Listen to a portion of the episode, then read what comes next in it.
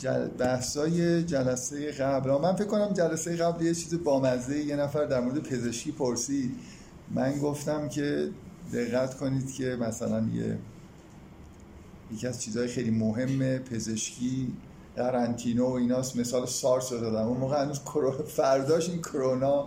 یه جلسه اومدم در مورد این ماجرای آقای سلیمانی صحبتی کردم که صبح همون روز این اتفاق ها افتاد. دفعه قبلم که صحبت کردم فردا پس برداشت کرونا سر در آورد که اصلا دیگه کسی حرف از سارس سارس چیزی زایعه کوچیکی بود که نمی‌دونم نقشه ها رو دیدید نقشه های چینو یا نه. مردم هی میگن ووهان و فلان و اینا. یه سایتی هست که لحظه به لحظه تعدادهای کانفرم شده رو هی تو نقشه و این اضافه می‌کنه. یه جدول هم درست کرده مثل جدول مدال المپیک. که مثلا ژاپن 20 آره در صدر جدول نمی‌دونم همینطور بیاید پایین. بعدم به شوخی بیکه از دوستان می‌گفتم یه ستون دز هم داره تعداد کشته ها که اون مثل مدال طلاست اگه یکی یه دونه کشته داشته باشه 100 تا هم چیز اون, اون که یه کشته داره از اونی که هیچ کشته داره برنده میشه. بالاخره هر چیزی توی دنیا الان این شکلی میشه دیگه. یه سایتی بود موقعی که این داعش خیلی در حال پیشروی بود. نمی‌دونم دیده بودیدش یا نه. خیلی بامزه بود که دقیقه به دقیقه گزارش ها رو می نوشت و رو نقشه مثلا محدوده داعش خود بزرگتر می‌کرد. یه جایی یه سری علائم درست کرده بود. مثلا فرض کنید یه چیزی به معنای اینکه اینجا انفجار انتحاری الان شده. نقشه رو که نگاه می‌کردید خیلی بامزه بود که محدوده ها خیلی دینامیک و بعد تعداد زیادی علائم خاص که وقتی ماس میبردید روش بهتون می‌گفت که مثلا ساعت هشت صبح اینجا یه کار هم انتحاری کردن اونجا. حالا این کرونا من یه چیزی پریوز پیدا کردم خیلی دقیق بعد چینو که نگاه می‌کنه اصلا ووهان نیست تمام چینو گرفته. واقعا اون یه استان مرکزشه ولی نقشه چین تقریبا همه جا آلوده است. بدون استثنا هیچ استان سفیدی ندارن. با رنگای مختلف نشون داده که درجه زیاد بودنش مثلا بیشتر از صد و کمتر از صد و اینا رو علامت زده. خیلی چیز خیلی. من حالا که این ویروس کرونا اومد و می‌بینید که در واقع یه مسئله خیلی خیلی مهم در سلامت مثلا بشر بیشتر از معالجاتی که انجام میشه مسئله ارتباطات و اطلاعاتی که ما داریم قدرتمون تو قرنطینه کردن و کنترل بیماری هاست و نه درمان کردن لزوما. حتی اگه واکسنی اختراع نشه برای همچین ویروسی توی همین ماهای آینده هم معمولا اینجوری که کنترلش می‌کنن. حالا من سوالم اینه که قرنطینه کردن جز ساینسه از نظر تاریخی به چه زمانی برمیگرده؟ من اینو از این جهت می‌خوام به عنوان مثال به نظرم رسید که در موردش صحبت بکنم. اینکه این افرادی که علمگرا هستن و خیلی پشت مرده ساینسن معلوم نیست بالاخره چه چیزی رو به عنوان science چه, چیزایی مربوط به پیشرفت‌های همه پیشرفت‌های بشر رو یه جوری انگار می‌خوان نسبت بدن به انقلاب علمی و این چیزی که ما بهش میگیم science. در حالی که واقعا اینجوری نیست. یعنی شما الان فرض کنید تمام science یعنی چی؟ science یعنی مثلا فرض کنید experiment انجام بدم مدل سازی بکنم یه تعریفی داره. یه تعریفی از science تو ذهن خودتون fix بکنید. قرنطینه ربطی به این نداره. بخش عمده ای از کارهایی که پزشکان می‌کنن ربطی به این نداره و خیلی چیزهای دیگه ای که ما توی دنیا می‌بینیم از قبل انقلاب علمی آغاز شده. این دقیقا مثل نمی‌دونم فکر کنم دفعه قبل مثال زدم که توی چهلومین سالگرد من نبودم ایران. متاسفانه جشنهای چهلومین سالگرد از دست دادم. انشالله صدومین سالگردش رو سعی می‌کنم برنامه ریزی بکنم که ایران باشم. توی چهلومین سالگرد یه سری گزارش ها بیرون اومد در مورد اینکه مثلا چه خدمات جمهوری اسلامی. که حالت جوک داشت دیگه. یکی از بامزه ترینش این بود که یه جد موبایل تعداد موبایل ها در سال 57 تعداد موبایل ها در سال مثلا فرض کنید 97 خیلی چیزایی که به science نسبت میدن همین جوریه. یعنی شما نگاه می‌کنی اصلا خب یه در واقع science رو چجوری باید؟ چرا مشکل چیه؟ من الان می‌تونم بگم جمهوری اسلامی پیشرفت زیادی از نظر مثلا تکنولوژی به بار نیاورده. چرا؟ میگم ببینید اون سالی که انقلاب شد کره جنوبی از ایران عقب بود الان ده برابر جلو. خب؟ ما چند تا کره زمین نداریم که یکیش توش science ایجاد شده باشه. یکیش یه جور دیگه ای مثلا دانش ایجاد شده باشه. بعد مقایسه بکنیم با هم دیگه. می‌دونید ما, ما یه کره زمین داریم. توش یه قرنی یه چیزی به اسم جنبش scientific درست شده. از توش تکنولوژیایی به وجود اومده و به این دنیایی رسیدیم که خب این که پیشرفته تره برای اینکه خب پیشرفته دیگه. یعنی زمان گذشته. مثل اینه که من یه راه اشتباهی رو اگه برم خب خلاصه رفتم دیگه به یه جایی رسیدم. الان جمهوری اسلامی اگه کشور دیگه ای وجود نداشت با قاطعیت می‌تونست به شما بگی ببینید چقدر من پیشرفت کردم. نمی‌تونه بگه برای اینکه یه جای دیگه ای ده ها مدل دیگه از اقتصاد از مالزی که 20 سال شروع کرده تا کره جنوبی که 40 سال شروع کرده تا حالا مثال های مختلف می‌تونید با مدل های مختلف رفتار مثلا سیاسی اجتماعی پیدا بکنید که همه رو ثابت بکنید که پارامترهای مثلا پیشرفتشون بهتر از جمهوری اسلامی بوده از نظر تکنولوژی. حالا من دارم به عنوان یه چیز میگم و نعوذ بالله بهتر از جمهوری اسلامی بوده. شاید هم نبوده. می‌خوام بگم در مورد ساینس یه مشکلی که وجود داره اینه که شما باید از تخیلتون استفاده بکنید. که اگه مثلا به علوم انسانی بیشتر بها داده بودیم یه, یه لحظه اینجوری فکر کنید. فکر کنید که یه انقلاب علمی دومی صورت بگیره و یه چیزی به جای science الان یه اسمی یه عده استفاده می‌کنن میگن دوره بعدی رو اسمشو بذاریم scientia مثلا. که یه اسمی یه واژه‌ای coin کردن که مثلا با science فرق کنه. مثلا اونا منظورشون از scientia اینه که اگه search بکنید توی اینترنت یه چیز خاصی میگن. من مثلا کاری به این ندارم که انقلاب علمی بعدی ویژگیاش چیه و شیوه کار و موضوعات تحقیقات دانش به چه سمتی خواهد رفت. فرض کنید یه انقلاب علمی دیگه بشه و کلی پیشرفتهایی توی زمینه‌هایی که علم به شدت توش عقب افتادگی ایجاد کرده به وجود بیاد. مثلا در روانشناسی انسان شناسی و خیلی محدوده دیگه حتی در پزشکی. خب بعدا می‌تونیم بگیم که ببینید چه چیز مزخرفی بود این ساینس. 300 400 سال این پیشرفت‌ها رو به تاخیر انداخت. بعد من اون موقع خواهم گفت که ای, ای اصحاب ای ساینتیاگراها شما هم بعد از یه مدتی معلوم میشه که خب فوکوستون روی یه قسمت بوده روش های جدیدی به کار بردید که در حالی که پیش رفتید. کسی منکر پیشرفت نیست ولی اینکه آیا این بهترین شیوه بهترین مسیر برای پیشرفت بوده یا نه اینه که جای سواله. قطعا پزشکی من با اطمینان بهتون میگم همون صد در صدومین سالگرد جمهوری اسلامی که انشالله در جشن داریم شرکت می‌کنیم شما هم هستید. من یاد یه جوکی افتادم که میگن توی تولد صد سالگی یه پدر بزرگی یکی از پسرا گفت که امیدوارم جشن 120 سالگی تولد 120 سالگی شما رو هم بگیم. گفت تو از کجا می‌دونی اون موقع زنده باشی؟ به پسرش گفت. اگه شما هم انشالله در 100 سالگی انقلاب بودید من اون موقع به شما مثلا خواهم گفت که ببینید مثلا این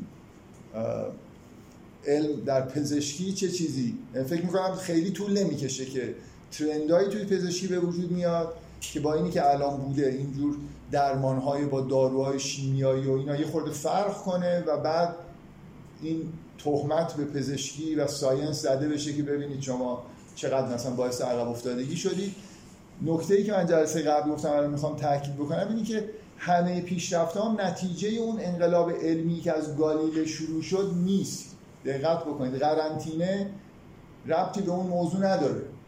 خیلی چیزا از قبل علم شروع اصلا شما پزشکی رو نگاه کنید ببینید چقدر پزشکی ربط به بعد از گالیله داره. اون چیزی که بعد از گالیله است اسمش ساینسه. اگه معرفت بشری خب مثلا پزشکی کالبوت شکافی می‌کردن بدن انسان رو داشتن میش، میشناختن. فیزیولوژی آناتومی اینا کجاش ساینسه؟ اینا کجاش ربط داره به اینکه شما مدل سازی ریاضی بکنید جزئیات خیلی چیزها رو میکروسکوپ درست کردن و خود تکنولوژی میکروسکوپ و تلسکوپ ربطی به science نداره. گالیله قبلش تلسکوپ وجود داشت خودش تلسکوپ درست کرد. عدسی شیشه رو بتراشیم مثلا این تکنولوژی نیست که ربط به مدل سازی ریاضی به صورت مثلا فیزیک امروز داشته باشه. بنابراین با میکروسکوپ مثلا بدن رو بهتر نگاه کردن خیلی چیزا پیدا کردن. اگه تفکیک بکنید ببینید مثلا فرض کنید پیشرفت‌های پزشکیش پزشکی امروز اون قسمت هایی که مؤثره چقدرش مربوط به مدل سازی های علمیه که ما داریم انجام میدیم؟ چقدرش انباشته شدن تجربه بشری که از چند هزار سال پیش شروع شده. نتیجه مشاهده دقیقه و خیلی چیزهای دیگه.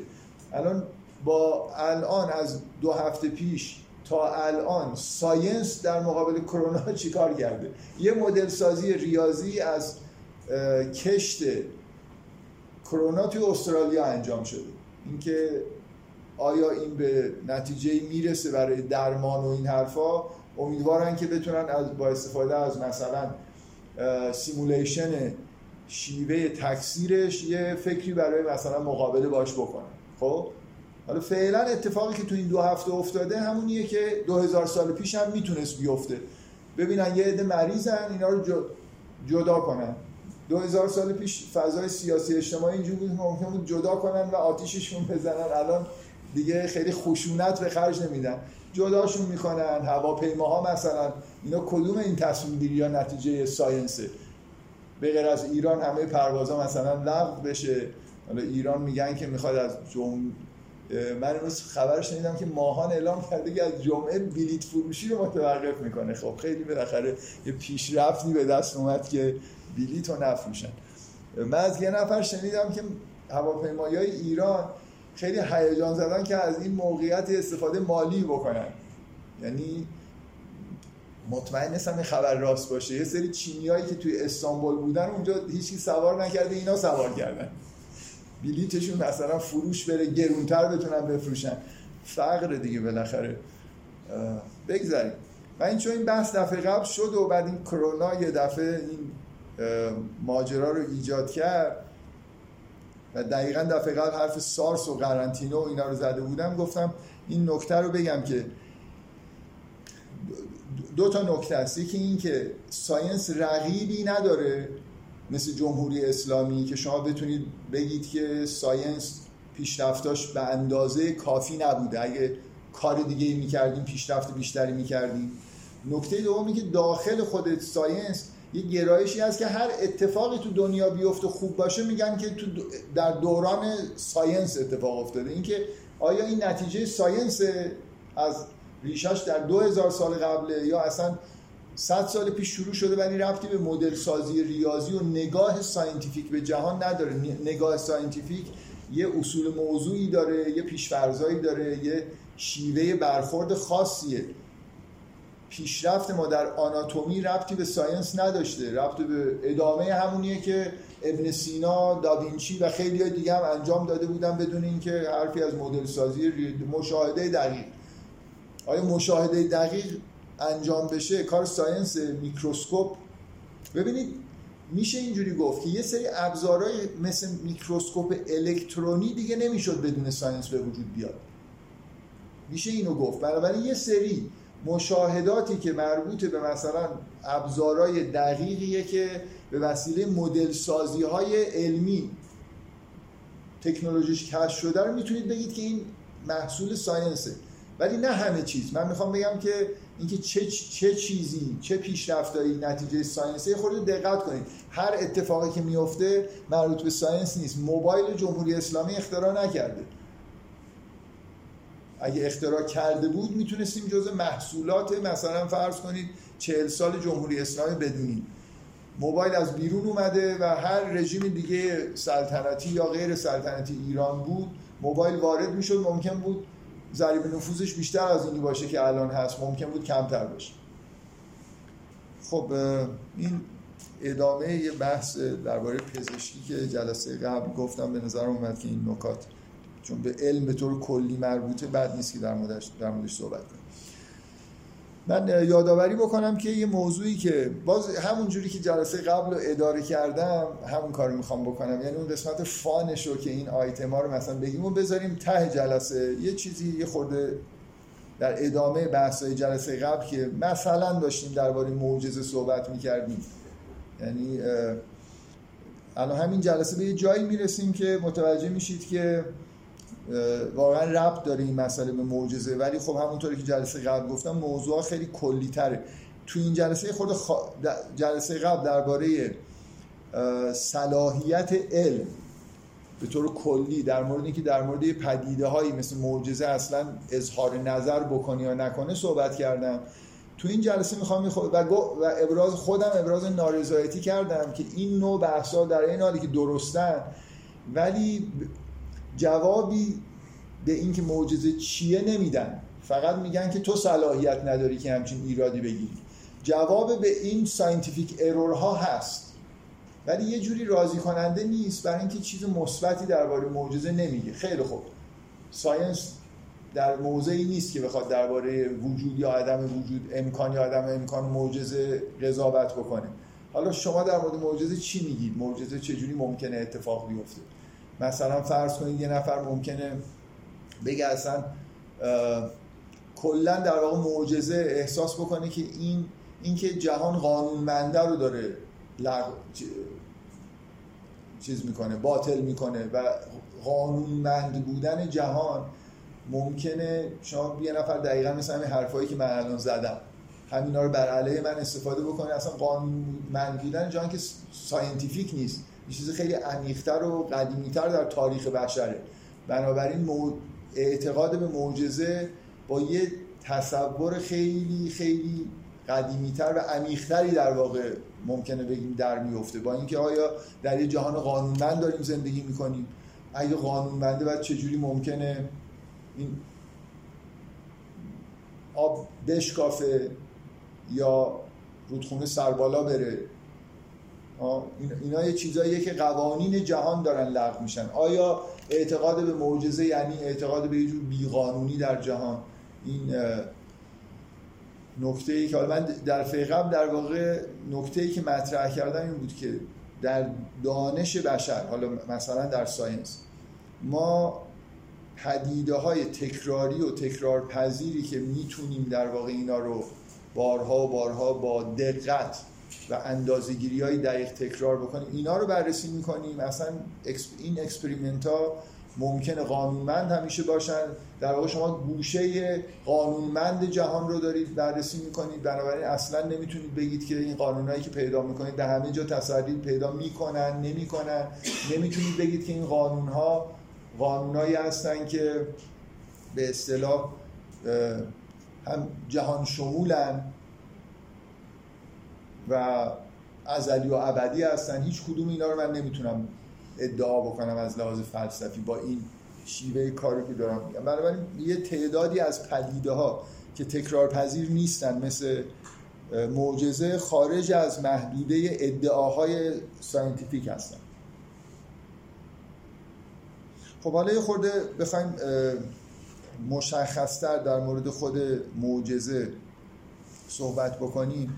می‌خوام یادآوری بکنم که یه بحث دیگه ای رو من توی جلسات قبل گفتم که به این موضوع کاملا مربوطه و در اون نکته دومی که می‌خوام درباره مسئله معجزات یا چیزهای شبیه معجزه که حالا جلوتر در موردشون صحبت می‌کنیم بگم اینه. بفهم راجع به معجزات می‌تونیم بگیم که در واقع اون scientific error ا می‌تونیم در باش مقابله کنیم بگیم توی حوزه علم نمیگنجه چون تکرار پذیر نیست. آره. ولی برعکسش هم میشه گفت یعنی بگیم که این حتما علمی نیست. خیلی منظورتون متوجه نمیشم. یعنی یه نفر بیاد بگه. حیات مثلا ممکنه فقط یه بار رخ داده باشه مثلا. خب. ولی خب ممکنه علمی هم باشه یعنی دلیل علمی داشته باشه. دلیل این, این که مثلا یه بار اتفاق افتاده یا تکرار آره. پذیر نیست. دلیل نمیشه که حتما علمی هم نیست. بله دلیل نمیشه. یعنی یه عده‌ای معجزات رو سعی می‌کنن در چارچوب قوانین علمی توجیه بکنن. این تناقضی با حرفایی که من زدم نداره. من حرفم اینه که اگر شما اگر شما بگید که معجزات خارج از قوانین علمی هست شما من فرض رو برای می‌ذارم که شما میگید آقا معجزات نقض قوانین علمیه. اینو فرض بکنید ممکنه اینو قبول نداشته باشید این فرض اگه این فرض درست باشه اینکه من معتقد باشم پدیده ای در جهان وجود داره. تکرار پذیر نیست اصلا توی اون محدوده experiment های scientific نمی گنجه و این از قوانین علمی کشف شده شما هم پیروی نمی‌کنه این معنیش این نیست که من علم رو نقص کردم. من دایره علم و جای دیگه ای می‌بینم بنابراین می‌تونه یه چیزی خارج این دایره وجود داشته باشه. از نوع امکان داشتن. ادعا نمی کنم که معجزه اینجاست. فرض رو دارم بر این می‌ذارم که معجزه قابل توجیه علمی نیست. نقض قوانین علمیه. میگم اگر اینطوری باشم مشکلی پیش نمیاد. شما حرفی که دارید می‌زنید اینه که شاید اصلا اینطوری نیست. شاید همونطوری که بعضیا سعی می‌کنن توجیه بکنن از قوانین جهان مثلا میشه معجزه رو نتیجه گرفت. یه خورده چیز دیگه یه خورده بالاخره این من با این مفسرانه خیلی مفسرای جدید آره شهاب سنگی رد شد و آواز چیز شد و این حرفا. میشه بله یه آره مورد مثلا زنده شدن هم ممکنه یه پدیده ای باشه. بالاخره معجزات هم تو این جهان دارن اتفاق میفتن مثلا مثل اینکه نه اینکه ذرات آب که دارن جدا میشن از هم دیگه شکافی داره باز میشه. قوانین علمی حرکت مثلا مکانیک داره نقض میشه. یه نیروی اونجا این کار رو کرده که نیروی استثنایی بوده. استثنا در قوانین نیست. استثنا در اون ترکیبی از اشیا و بازیگرایی که تو صحنه ظاهر شدن. مثلا یک شهاب سنگ اون لحظه از فاصله فلان رد شده نیروی ایجاد کرده این اتفاق افتاده. بنابراین قوانین علمی نقض نشدن. من یه خود برام که نمی‌دونم. ولی ولی ممکن بالاخره ایشون اصلا من کار ببینید یه, یه چیزی رو من یه چی میگن؟ یه فرصت من دادید. یه بار دیگه یه چیزی رو تکرار بکنم. من هیچ سعی می‌کنم در پاسخ دادن به این scientific error ا نظریه پردازی نکنم من می‌خوام بگم این scientific error نیست. لازم نیست بگم نظرم درباره معجزه چیه. مثلا من در مورد جن نمی‌دونم جن چیه. سعی می‌کنم شما رو قانع بکنم که scientific error حساب نمیشه. اعتقاد به یه موجود زنده غیر از انسان که حتی مثلا ویژگی های داشته باشه. و base ش این مثلا این RNA DNA که ما می‌شناسیم نباشه یا باشه مثلا کوچیک باشه. هر دوتا تئوری رو اگه بپذیری این که اصلا اون یه حیاتی برای مبنای دیگه است که برای ما ناشناخته است. یا اینکه همین میکروارگانیسما مثلا منظور از جن این هاست هیچ کدوم اینا غیر علمی ضد علمی نیست. یکیش که علمیه. یعنی شما یه موجودات شناخته شده رسمیت پیدا کرده در ساینس و به عنوان کاندید دارید معرفی می‌کنید. اون یکی هم یه جوری امکانش از نظر علم برقراره فقط علم بهش نرسیده. غیر علمی بودن یعنی در دایره تحقیقات و نتایج علم تا امروز قرار نمی‌گیره. وجود یه موجود زنده غیر انسانی که مبناش غیر از مثلا دی ای باشه. ولی آیا دانشمندا به این اعتقاد دارن که میشه این چند چیزی وجود داشته باشه. بله. اتفاقا این بحث خیلی متداول روزه در مورد توی زیست شناسیه که آیا حیات با مبنای غیر دی ای هست یا نیست. آیا در واقع توی این کانتکست بگردید اگه می‌خواید مطالعه بکنید. آیا اگه موجود زنده الان توی سیاره دیگه ای پیدا بشه چقدر شبیه ماست؟ مخصوصا بحث می‌کنن که اگه موجود هوشمند باشه چقدر بعضی ها معتقدن که عین ماست. مثلا دو تا چشم داره دو تا گوش داره. یعنی عین ماست نه که دقیقا. ولی استراکچر حتی بدنش آناتومی شباهت به ما داره. و ممکنه دی ای نداشته باشه ولی یه رشته شبیه دی ای داره. این یه ترند مثلا توی زیست شناسی بعضی هم خب میگن نه. ممکنه تفاوت خیلی عمده داشته باشه با اون یعنی لزوما حیات هوشمند مدلش همین چیزی نیست که ما الان در انسان داریم می‌بینیم. می‌تونه طور دیگه باشه. بذار من یه نکته بگم.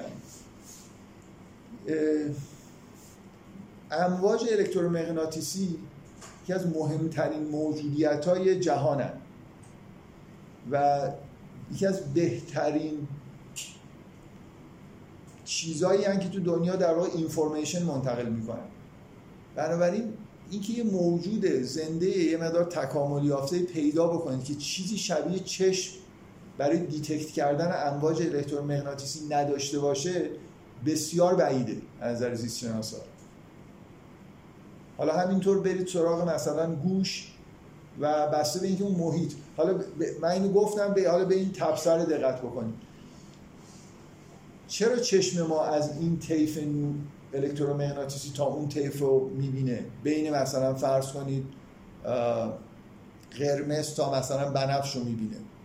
علتش چیه؟ چرا مادون قرمز و ماورای بنفش رو نمی‌بینیم ما؟ کلا هیچ چیزی کمه. تو جهان مثلا خیلی کمه. جهان نه در منظومه شمسی. هم نکته نکته که می‌خوام بگم اینه. خورشید پیک در واقع انرژی که منتقل می‌کنه توی این محدود است. بنابراین باید انتظار داشته باشید توی کره ای که در اطراف خورشید هست این بخش طیف ملاک قرار گرفته به جای اینکه کل طیف رو ببینم حالا اگه من توی سیاره ای که خورشیدش بخش دیگه ای یعنی اون قسمت اصلی به اصطلاح طیفش شیفت پیدا کرده به جلو یا عقب انتظار دارم چشم داشته باشه ولی یه مقدار مثلا ماورا بنفش ما رو ببینه. بنابراین جهان رو خود متفاوت ببینه. برای اینکه امواجی که می‌گیره چیز دیگه ای باشه. زیست شناسا نمیگن که چشم داره یعنی همین طیفو یه چیزی یه ابزاری موجود زنده دیگه ای که در این جهان پیدا بشه به احتمال بسیار زیاد داره که شبیه چشمه. یعنی کاری که می‌کنه information مربوط به با استفاده از امواج الکترومغناطیسی رو detect می‌کنه. حالا اسمشو هر کاری بکنه می‌تونید اسمشو بذارید دیدن دیگه. یعنی یه جوری بالاخره این حجم عظیم اینفورمیشنی که ما از ما واقعا تقریبا میشه گفت با نمی‌دونم چند درصد اینفورمیشنی که از جهان می‌گیریم ما از چشممون می‌گیریم. از نمی‌دونم لامسه و گوشمون خیلی کم. بعضی از حیوانات گوششون خب خیلی بهشون اینفورمیشن میده. ما خیلی وابسته به چشم. علتش اینه که جهان اینطوریه. جهان اینطوریه که این امواج خیلی خیلی اینفورمیشن توشون زیاده. حالا اگه من برم توی یه جهانی که نمیشه گفت صوت وجود نداشته باشه در همه جا بالاخره یه محیطی وجود داره توش یه ارتعاشایی به وجود میاد. ولی کاملا ممکنه ساختار چیزی شبیه گوش در موجود زنده ای که یه سیاره دیگه زندگی می‌کنه با این چیزی که ما الان می‌بینیم فرق داشته باشه. این گوش به درد این محیط جو موجود که مثلا اکسیژن و نیتروژن داره و صوت توش با این سرعت داره منتقل میشه این گوش خیلی به درد می‌خوره. لزوما هر گوشی این حالت حلزونی شکل درونش رو نداره و خیلی چیزهای دیگه ممکنه نداشته باشه. خب بذارید بحث رو پراکنده نکنیم. من برم سراغ همین نکته ای که نکته دومی که می‌خواستم بگم در بحث درباره چیزهای شبیه معجزه حالا اینکه چه چیزهای شبیه معجزه هستن چیزهایی که به نظر می‌رسه حالت استثناء قوانین دارن. یه بحث هفته گذشتم و تو ذهنتون داشته باشید. بحث بعدی اینه که من یه صحبتهایی کردم که اصولا شما از science نمی‌تونید نتیجه بگیرید از مدل های scientific مثلا در فیزیک که قوانین جهان همین قوانین ریاضی هستن که به ما قدرت پیشگویی میدن. یعنی اصولا شما می‌تونید تصور بکنید که قوانین جهان قوانین معنوی باشن. ولی یه لحظه فکر کنید. فکر کنید شما می‌خواید یه جهانی ساختی که توش یه سری قواعد معنادار حالا من میگم معنوی یه سری قواعد معنادار وجود داشته باشه. خب؟ من فکر کنم آخر اون جلسه این موضوع رو گفتم که شاید بشه یه توی مدل مثلا طراحی کرد که مثلا یه گویهایی با یه تابع مثلا فرض کن تابعی که می‌خوان اپتیموم بکنن یا یه هدفهایی که براشون تعیین شده. مثلا یه گویی هایی می‌خوان در درجه اول هدفشون اینه که از یه فضای خارج بشن. بعد مثلا یه اهداف دیگه براشون تعیین بکنیم کاملا تلئولوژیک بهشون یه هدفهایی براشون بذاریم و یه چیزایی هم در مورد اینکه چجوری حرکت بکنن یه محدودیت هایی بذاریم بعد اینا شروع بکنن به اینکه این کارا رو انجام بدن و شما اینا رو مشاهده بکنید اصلا اطلاع نداشته باشید که اینا هدفشون چیه و چجوری بهشون برنامه داده شده. ماشین. اینو هی تکرار بکنه و تکرار بکنه تا اینکه به یه حالت نظم مثل اینکه ماشین یاد بگیره که چجوری بهترین راه اپتیموم برای اینکه این هدفات تامین بشه چیه. کم کم یه نظمی تو این حرکت ها به وجود میاد. یعنی همه مهرهای یه کاری می‌کنن. مثلا وقتی به جداره می‌خورن باز فرض کنید با زاویه مساوی. شما هدفها رو نمی‌دونید این قوانین رو کشف می‌کنید قوانینی که احساس می‌کنید قواعد فاعلی هن. قایی نیستن. و خیلی خوب همه چیز رو پیش بینی می‌کنید و محاسبه می‌کنید و خیلی هم خوشحالید. و این معنیش این نیست که قواعد دیگه وجود نداشته. یعنی ممکنه الان من ممکنه بگم در جهان یه, قوا... یه جهانی خداوند ساخته که توش یه قوانینی برقرار باشه.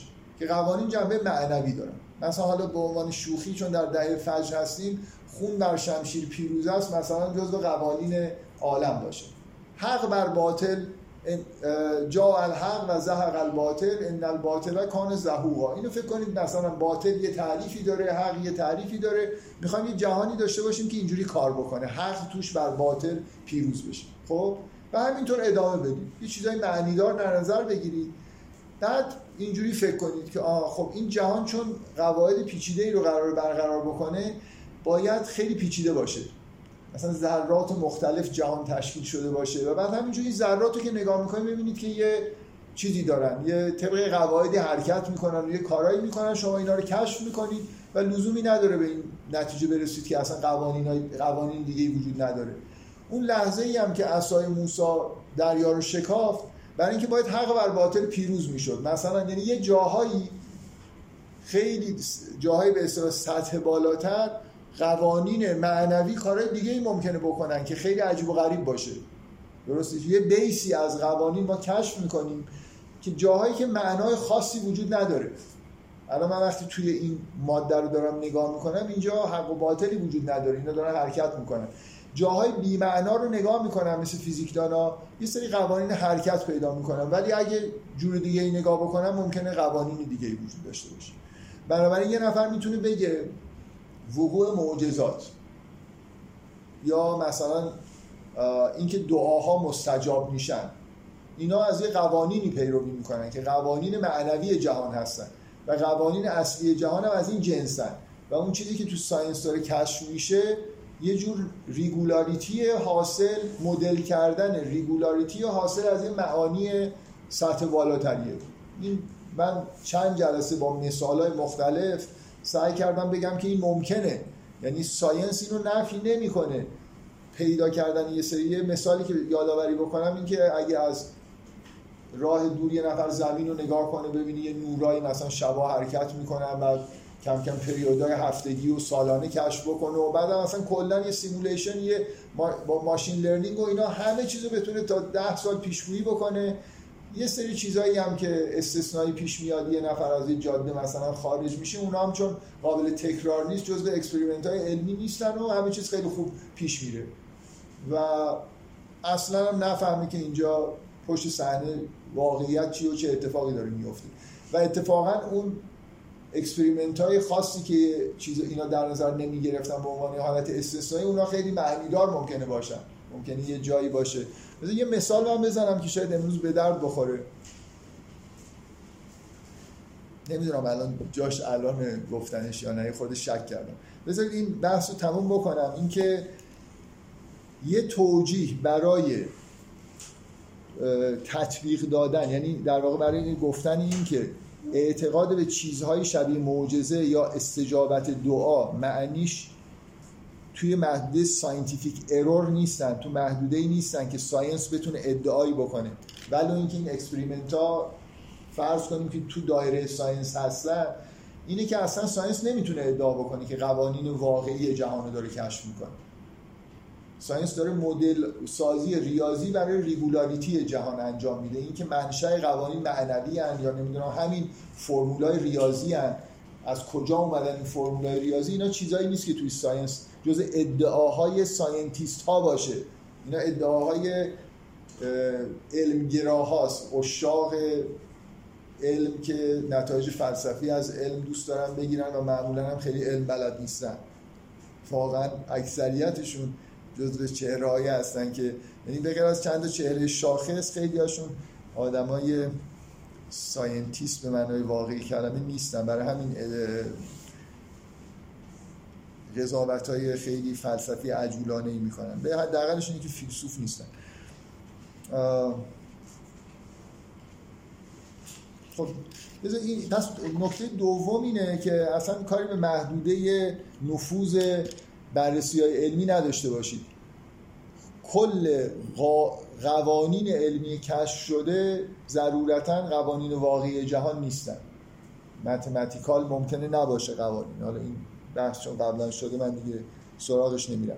و این می‌تونه یه ابزاری باشه در واقع این نوع نگاه که احتمال این وجود داره و این تعارضی با اعتقاد به science و کار scientific نداره. احتمال اینکه قوانین از جنس معنایی مثل معناداری باشن این راه رو باز می‌کنه به اینکه شما به چیزایی مثل معجزه و دعا و اینا اعتقاد داشته باشید جهان طوری ساخته شده که توش اتفاقایی میفته و همین که این قوانین معنوی هموار درست هستن regularity ایجاد کرده و حالا ما regularity رو داریم می‌بینیم. این یه حرف ضد علمی یا به اصطلاح scientific error نیست و میشه بنابراین این ایده رو کلا از بین برد. مثلا حرفیه که scientist ا دوست ندارن اینو بشنون. جفت حرفایی که جلسه قبل الان زدم حرفای حرفایی هستن که دانشمندا بدشون میاد دیگه. شما بهشون بگید که شما محدوده مثلا چیزایی که دارید بررسی می‌کنید محدود حق صحبت کردن درباره خارج از این نوع experiment ها رو ندارید یا بگید قوانینی که دارید کشف می‌کنید قوانین واقعی جهان نیست. چون احساسشون اینه که همه چیز رو دارن بررسی می‌کنن و احساسشون اینه که قوانینی که کشف می‌کنن واقعا قوانین جهان. البته این دومی رو واقعا فیزیکدانا خیلی هاشون ندارن دیگه. یعنی مثلا نمی‌دونم چند یه خوبه یه آمار شاید وجود داشته باشه. چند درصد فیزیکدانا فکر می‌کنن که مدل مثلا نسبیتی یا کوانتومی واقعا تو جهان همین جوریه. یعنی مثلا فضا زمان خمیده تحقق فیزیکی داره. یعنی در زمان نیوتون تا انیشتن واقعا فکر می‌کردن که این قانون جاذبه عمومی نیوتون واقعا وجود داره. یعنی جرم ها همدیگر رو می‌کشن جذب می‌کنن. بعد که این به هم خورد دیگه حالا کسی فکر نکنم حالشو داشته باشه یه بار دیگه ایمان پیدا بکنه به اینکه واقعا الان یه فضا و زمان خمیده ای است فردا دوباره باید این ایمانش رو ایمان یه چیزی که آدم دوست داره که تضمینی داشته باشه که 100 سال تا آخر عمرش می‌تونه حفظ بکنه. فیزیکدانا ایمان ندارن به فرمالیسمی مثلا تئوریایی که می‌نویسن لزوما و درصدشون هم دارن. من اینو نقل کردم تو اون جلسه فکر کنم دانشکده فیزیک پنروز یه جایی میگه که من به این که قوانین جهان متمتیکالا ایمان دارم. رسما میگه بلیف منه. می‌دونم که ممکنه درست نباشه ولی من یه جوری ایمان دارم که اینجوریه. قوانین جهان ریاضی هن. من حرفی که دارم می‌زنم اینه که شاید نباشن. و اگه نباشن در واقع قوانین معنادار باشن و بعد این ریاضیات از این جای دیگه ای در نتیجه ریگولاریتی یا حاصل از اون قوانین سطح بالا اومده باشه اون وقت معجزه و دعا و اینا اتفاقا خیلی جا پیدا می‌کنن چون مربوط به جای معنی دار است بیاد پس بذارید الان بحث روشنه دیگه. ما داریم در مورد هی, هی میگم معجزه و چیزهای دیگر. کلا موضوع بحث اینه که به نظر می‌رسه در ادعاهای دینی چیزهایی مثل معجزه و دعا و چیزهای دیگری وجود داره که انگار فرض بر اینه که جهان یه قوانین ثابت ضروری نداره. مثلا یه دفعه به میل پی... پیغمبری یه اتفاقی میفته یا مثلا اتفاقای عجیب و غریب استثنایی غیر محتمل میفته ما انتظار ما جهانی رو در ساینس می‌بینیم که طبق قوانینی کار می‌کنن و مثلا فرض کنید که این توپ که از اونجا حرکت می‌کنه میره به این سم این کرات آسمانی که دارن حرکت می‌کنن مسیرشون یه مسیرهای تعیین شده ایه توسط همون قوانین جاذبه مثلا می‌تونید اینا رو تا یه میلیون سال دیگه پیش بینی بکنید. حالا به فرض اینکه اتفاق عجیب و غریبی نیفته. اون اتفاق عجیب و غریب مثل اینکه حالا مثلا یه دفعه خورشید نابود بشه در اثر یه چیزی یا یه ستاره دنباله‌داری بیاد منظومه شمسی رو به هم بریزه اونا هم درست تو پیش پیش های ما ممکنه نیامده باشن. ولی ما که ممکنه این نیستیم که ممکنه یه چیز ناشناخته اتفاقی نقض قوانین علمی نیست. قوانین علمی سر جای خودشونن طبق همون قوانین علمی اون ستاره دنباله دار میاد رد میشه و اینجا رو به هم میریزه. بنابراین قانونی نقض نمیشه. این مثل استثناهایی که در پدیدهای علمی پیش میاد مثل اون توجیه معجزات توسط قوانین علمیه که می‌تونیم بگنجونیمشون دیگه. بگیم که اینجا مثلا در اثر عبور یه شهاب سنگ این اتفاق افتاد. نه اینکه قانونی نقض شد. هر وقت در واقع قانون اینه. هرگاه شهاب سنگی با این جب از اونجا رد بشه این اتفاق میفته چه عصای موسی اونجا باشه چه نباشه. بنابراین معجزه توجیهش میره سمت این که موسی از کجا فهمید که این شهاب سنگ اون لحظه داره رد میشه. یه من خیلی به موضوعی که شما مطرح کردید چون علاقه من نیستم میگم یه خورده برام حالت اگه به موجودات مختلف و توجیهاتی که براش آورده مطالعه بکنید یه خورده علت این که برای من حالت کمیک داره رو می‌فهمید یه جایی واقعا کمیک میشه. چون افرادی هم که این حرفا رو می‌زنن معمولا چیزی بلد نیستن از حرفای خنده‌دار می‌زنن. من تو پرانتز این نکته بگم که این نوع توجیهات الان هم مثال چیز رو در نظر بگیرید مثال شهاب سنگ و دریای نیل شکافت و این حرفا. اولا دارید به پیامبر نسبت می‌دید که یه کار شومانند داره انجام میده. یعنی اون عصا اصلا مهم نیست. عصا رو می‌زنه مثلا. برای اینکه می‌دونه اون شهاب سنگی ولی نکته اینه که شما مثلا مشکل معجزه رو به نظر من حل نمی‌کنید. چون اینجا معجزه اینه که موسی از کجا می‌فهمه که اون شهاب سنگ داره اون لحظه از اونجا رد میشه. این خودش معجزه آساس دیگه. کی؟ خداوند مثلا مستقیم. معجزه اینه که خداوند یه information ی رو مستقیم به اینا از نظر scientific ممکنه مورد چیز باشه مورد ایراد و اشکال باشه. شما چه جوری این information ها به پیغمبر داده می‌شد؟ یه آدمی می‌دونید بعضی از آدما میمیرن و بعد مدتی زنده میشن برای اینکه مرگ موقت دارن دیگه قلبشون از کار میفته و اینا. حضرت عیسی بهش اطلاع داده می‌شد که یه نفر اونجا مرده که این ده دقیقه دیگه حضرت عیسی می‌رفت اونجا یه دستی میذاشت روش این رو بلند می‌شد. معجزات اینجوری اتفاق میافتادن. خوشحالم که همتون میخندید. حسم می‌خوام بگم معجزش این میشه که یه اینفورمیشن های عجیب و غریبی به پیامبران می‌رسیده که در لحظه مناسب در جای مناسب باشن از قبل هم یه شوی آماده کرده باشن. عصایی و مثلا یه, یه چیز معجزه آسان اینجا میمونه. من می‌خوام بگم توجیه تموم نمیشه. مسئله فقط این نیست که اتفاق فیزیکی که میفته رو توجیه بکنیم. مثلا این کل ماجرای ماجرای معناداریه. یه پیامبریه. خیلی معجزات اینجوری هن. اون میگه که چی می‌خواید براتون چی کار بکنم؟ اونا تعیین می‌کنن که معجزات مثلا بیا در فلان روز اساتو بنداز. اینجوری نیست که اون عصای گاهی اوقات خودش اینجوری بشین این اطلاعات داره. این می‌تونه اون عصا رو تبدیل به مار بکنه بعدش هم ریسمان های اونا رو بخوره. یه خورده بگذاریم. به هر حال بریم سراغ نکته ای که به نظر من نکته اصلی تره اونا بیشتر در واقع درباره انکار انکار صلاحیت علم برای قضاوت کردن درباره امکان یا عدم امکان معجزه صحبت کردیم چه تو سطح experiment experiment هایی که علم قانونی می‌دونه و مجاز می‌دونه یه چیزایی هستن که خاصن بنابراین یه چیزای بیرون ازش میفته و امروز حرفی که من زدم اینه که از علم شما نمی‌تونید نتیجه بگیرید که این قوانینی که داریم کشف می‌کنیم قوانین واقعی جهانه.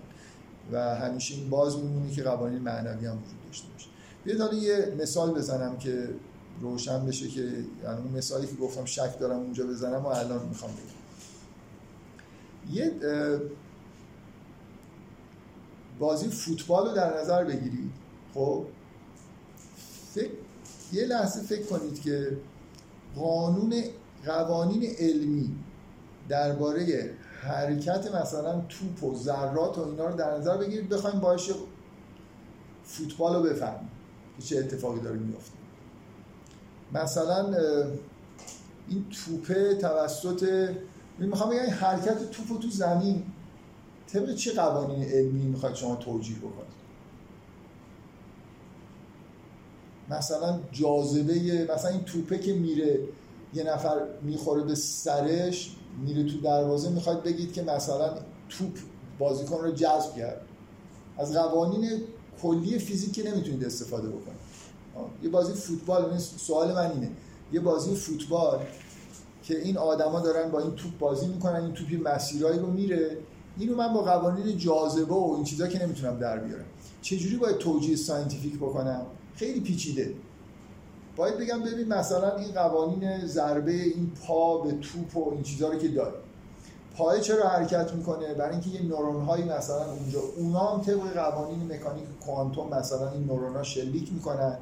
اون پیامه میاد بعد این پای می‌خوره توپ میره توی دروازه. یه توجیه نصف و نیمه ای از اینکه چه اتفاقی داره واقعا میفته که قوانین فیزیکی چرا اینجا برقرار هستن می‌تونم بدم و فکر کنم که فوتبال رو هم در واقع در محدوده مسائل علمی توجیه کرد. و حرفی که من می‌خوام بزنم اینه که واقعیت اینه که خب دیگه حالا این توجیهاتی که من دارم می‌کنم حالت چیز داره. یعنی نه می‌تونم نتیجه فوتبال باش پیش بینی بکنم. به دردی نمی‌خوره که فوتبال رو بفهمم. فوتبال ما همینجوری می‌فهمیم که این آدما می‌خوان توپ و این 11 نفر. از کشور ایران اومدن اونا هم از استرالیا اومدن اینا می‌خوان برن جام جهانی می‌خوان توپ رو بندازن تو دروازه. بعدم می‌بینیم و می‌فهمیم دیگه. یعنی با یه چیز سطح بالا با یه در واقع یه سری انگار قوانین سطح بالاتر. توی زمین های روانشناسی و این چیزا درک می‌کنیم. مسیر توپ هم خیلی خوب می‌فهمیم. اون محکمتر شوت زد. یه چیزای فیزیکی هم توش هست که اونا هم درک می‌کنیم. من نکته ای که می‌خوام بگم اینه که وقتی که یه ایجنت هوشمند یه کاری داره انجام میده شما اصلا نباید انتظار داشته باشید که این کار با قوانین پایه فیزیک خیلی توجیه بشه. ممکنه ضرورتا از قوانین پایه فیزیک هم خارج نشده باشیم ولی اینجا مسئله هوشمندیه. هوشمندی من می‌تونم به طور هوشمندانه مسیر یه رودخانه رو عوض بکنم. از قوانین علمی خارج نمیشم ولی می‌تونم یه افکتایی ایجاد بکنم. که یه اتفاقایی میفته خلاف روند طبیعی که در جهان وجود داره. من می‌تونم یه کاری بکنم آب سربالا بره. می‌تونم یه کاری بکنم که ها یه موتور بذارم مثلا آبو بکشه. کسی نمیگه که وقتی رفتارهای موجود و هوشمند و تاثیرهایی که هوشمندی در جهان می‌ذاره در ظاهر ممکنه قوانین فیزیکی به نظر بیاد دارن نقض میشن ولی اینطوری نیست. ایجنت هوشمند می‌تونه یه کارایی انجام بده در جهان. هوشمندی باعث میشه که یه effect ای غیر عادی به وجود بیاد. دقیقا این چیزهایی که هوشمندها به وجود میارن از قالب اون experiment های تکراری بخشای مرده فیزیک بخشای مرده جهان رو می‌تونه خوب بررسی بکنه. مدل ریاضی. شما برای رفتار یه موجود هوشمند موفق نمیشید یه مدل ریاضی ساده ای بسازید. که رفتارش اصلا هوشمندی یه جوری معنیش همینه. تو این قالبا نمی گنجه. حالا اینکه هوشمندی چقدر بر اساس قوانین فیزیک همین الان فیزیک امروز قابل توجیه نیست یه عده میگن نیست اصلا. باید به یه چیزای جدیدی اعتقاد پیدا بکنیم تا بتونیم مثلا کانشسنس رو اصلا بفهمیم. و خیلی حالا بح... اصلا نمی‌خوام وارد این بحثا بشم. خیلی ساده می‌خوام بگم اتفاقایی که میفته در جهان جایی که هوشمندی تو کار میاد کاملا آب می‌تونه سر بالا بره. یعنی ظاهرا قوانین نقض بشن. من دو تا توپی که طبق قوانین جاذبه اگه بذارم اینجا باید مثلا به سمت هم دیگه حرکت بکنن یه نفر با دستش می‌تونه در خلاف جهت حرکت بکنه. هیچ هم نمیگه اینجا قوانین فیزیکی نقض شد. سوال اینه که در نکته اینه که اگر در جهان شما اعتقاد به این داشته باشید که یه ایجنت های هوشمندی وجود دارن که مثلا می‌تونن فقط فرض در این بذارید که این ایجنت های هوشمند می‌تونن حامل انرژی باشن. خب موقتا هم اسمشون رو بذارید فرشتگان. حالا فکر می‌کنید فکر کنید که اینا هم از این سری قوانین پیروی می‌کنن. اصلا فکر کنید جزء قوانین مثلا چیزن جز جزء فیزیکن. یه یه لحظه فکر کنید. باز من از این حرفایی که می‌زنم می‌دونم که برای بعضی سوء تفاهم ایجاد میشه. برای اینکه تو کلاس درس از این حرفا نمی‌زنن. من یه سری چیزا میگم که حالت تحریک کردن تخیل شما رو داره در حالی که در کلاس درس می‌خوان که شما تخیل نکنید معمولا.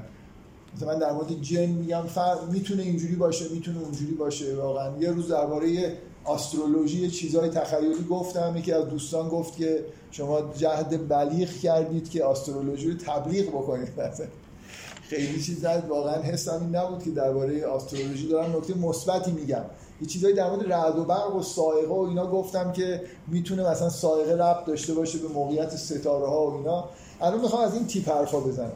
یه لحظه فرض بکنید که ایجنت های هوشمندی بر اساس مثلا این لایه امواج الکترومغناطیسی. یعنی مثلا انسان ها بر اساس موجوداتی هستن که بیشتر بیس حیاتشون شیمیاییه بر اساس مولکولای مثلا چیز تشکیل شده.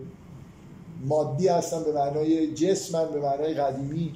فکر کنید یه موجودات هوشمندی بر اساس امواج وجود داره.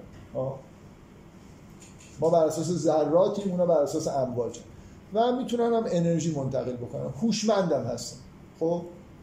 خب می‌تونن پس زلزله هر جایی بخوان می‌تونن زلزله درست بکنن.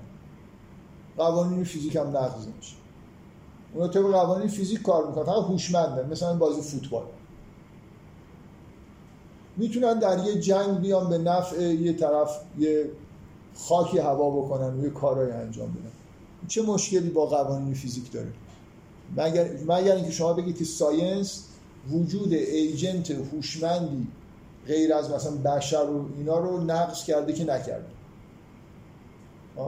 شما هر چی درباره معجزه درباره استجابت دعا و این پدیدهای استثنایی دینی بخواید توجیه بکنید با فرض وجود یه موجودات هوشمند حامل انرژی که می‌تونن حامل انرژی یعنی می‌تونن کاری انجام بدن. می‌تونن یه ذره رو یه خورده یه ذره یه ذره رو جابجا بکنن. پس می‌تونن زلزله درست کنن می‌تونن سیل درست کنن می‌تونن سونامی درست کنن. هر کاری می‌تونن بکنن دیگه. اگه به کافی انرژی داشته باشن کار و این کارها کارهای هوشمندانه است. مثل همونطوری که بازی فوتبال قوانین فیزیک نقض نمی‌کنه کارهایی که اینا می‌کنن هم در محدوده قوانین فیزیکه. فقط ما اینا رو نمی‌شناسیم. نمی‌دونیم این حیات چجوری بر اساس مثلا فرض کنید روی امواج میشه حیات داشت. ها سوال من اینه که از اول در ادیان ابراهیمی تا قبل از ادیان ابراهیمی وجودی همچین ایجنت های جزو مبانی اصلی ایمانی نبوده؟ مثلا من با تعجب می‌خوام بپرسم. این بحث های مربوط به معجزه و دعا اینا از کجا میاد؟ مگه ما معتقد نیستیم که موجودات هوشمندی وجود دارن که امر خداوند رو می‌برن و میارن و می‌تونن کار انجام بدن؟ پس ما به یه همچین چیز خیالی ممکنه بر اساس حالا من گفتم امواج نمی‌دونم الکترومغناطیسی یا گرانشی یا هر چیز دیگه ای ما در مورد ماهیتشون فعلا تئوری پردازی نمی کنیم ولی به وجود یه همچین چیزایی معتقدیم. من فکر می‌کنم در تکستای رسمی ما دینی ما اعتقاد به ملائکه جزو اصول دینه یعنی خیلی مهمه.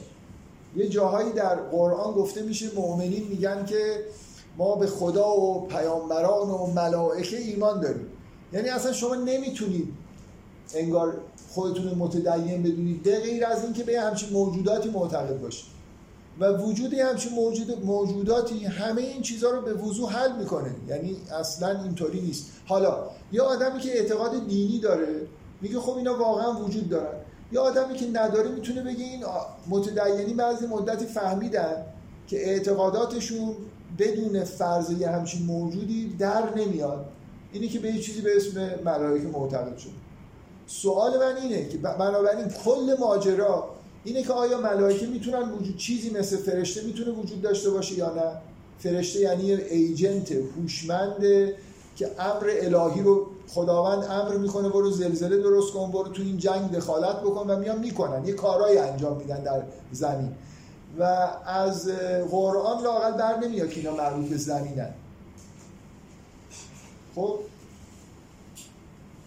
می‌خوام بگم صد تا سوال و اشکال و هزار تا سوال و اشکال اینه که شما به ملائکه معتقد نیستید ما هستیم. بنابراین بحث فقط همینه. آیا فرشته وجود داره یا نداره؟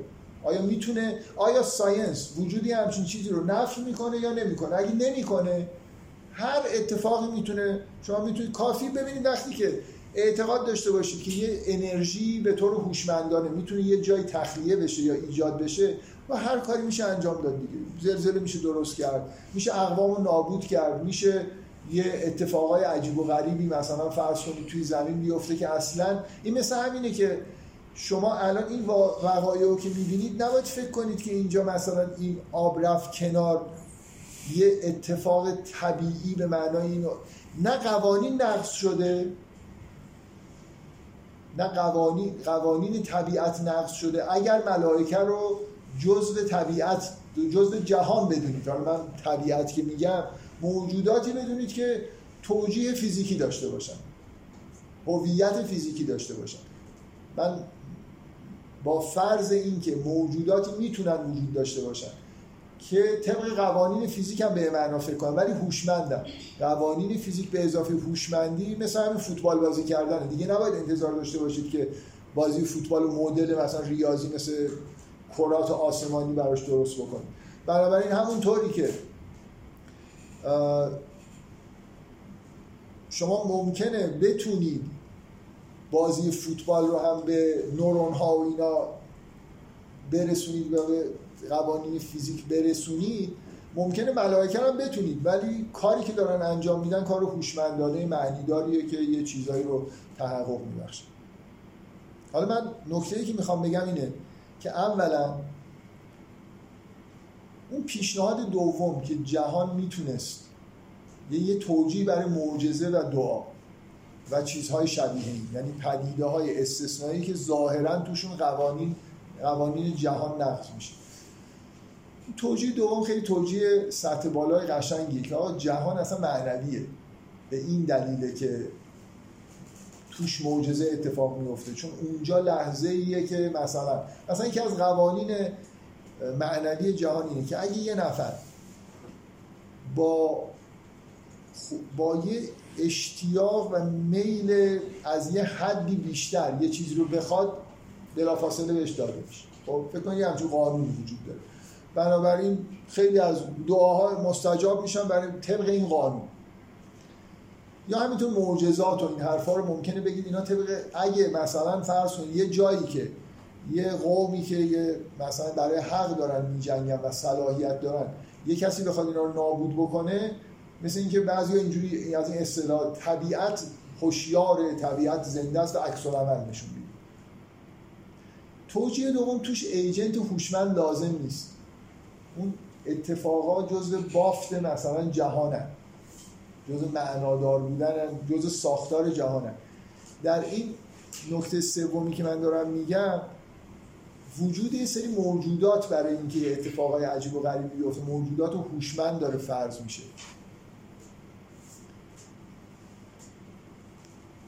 من نکته ای که می‌خوام بگم اینه که به نظر میاد از اینکه در اعتقادات دینی ما فرشته ها وجود دارن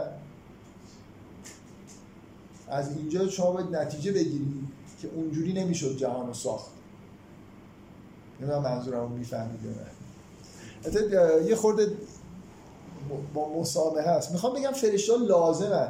اگه لازم نبودن یعنی فقط می‌شد مثلا با قوانین معنوی جهان به وجود بیاد. می‌خوام یه خورده یکاش نمی‌گفتم این حرفو. برای اینکه میشه الان جواب داد. یعنی یه نفر می‌تونه بگه که فرشته ها نه برای فانکشنشون برای چیزی دیگه ای لازمه. بذار حالا که اینو گفتم اشکال نداره یه پرانتز چیز باز بکنم یه پرانتز مربوط به تاریخ مثلا فلسفه و اینا. هم ارسطو به فرشته ها اعتقاد داشت هم فیلسوف های دیگه ای که بعدش اومدن و خارج از کانتکست دینی اعتقاد داشتن. معروف ترینشون شاید حالا کلا هر وقت بگیم معروف ترین یه نفر ممکنه بیاد بگه نه اون یکی. فکر کنم معروف ترین فیلسوف دوران قدیم که درباره فرشته ها اظهار نظر کرده آکویناسه. آکویناس اصلا یه لقب به لاتین بهش می‌گفتن Angelic Doctor برای اینکه یعنی مجتهد فرشته شناس. برای اینکه بیشترین حجم مطلب رو درباره فرشته شناسی. فرشته شناسی توی context ارسطویی فلسفی نه دینی. ولی هم آکویناس هم یه عده دیگه فلاسفه قرون وسطا توی قالب کلیسا متن کتاب مقدس و کارهایی که فرشته کردن رو هم سعی می‌کردن توجیه بکنن. یعنی از اینجوری نبود که فرشته شناسیشون صرفا عقلی باشه. کلامی بود به اصطلاح.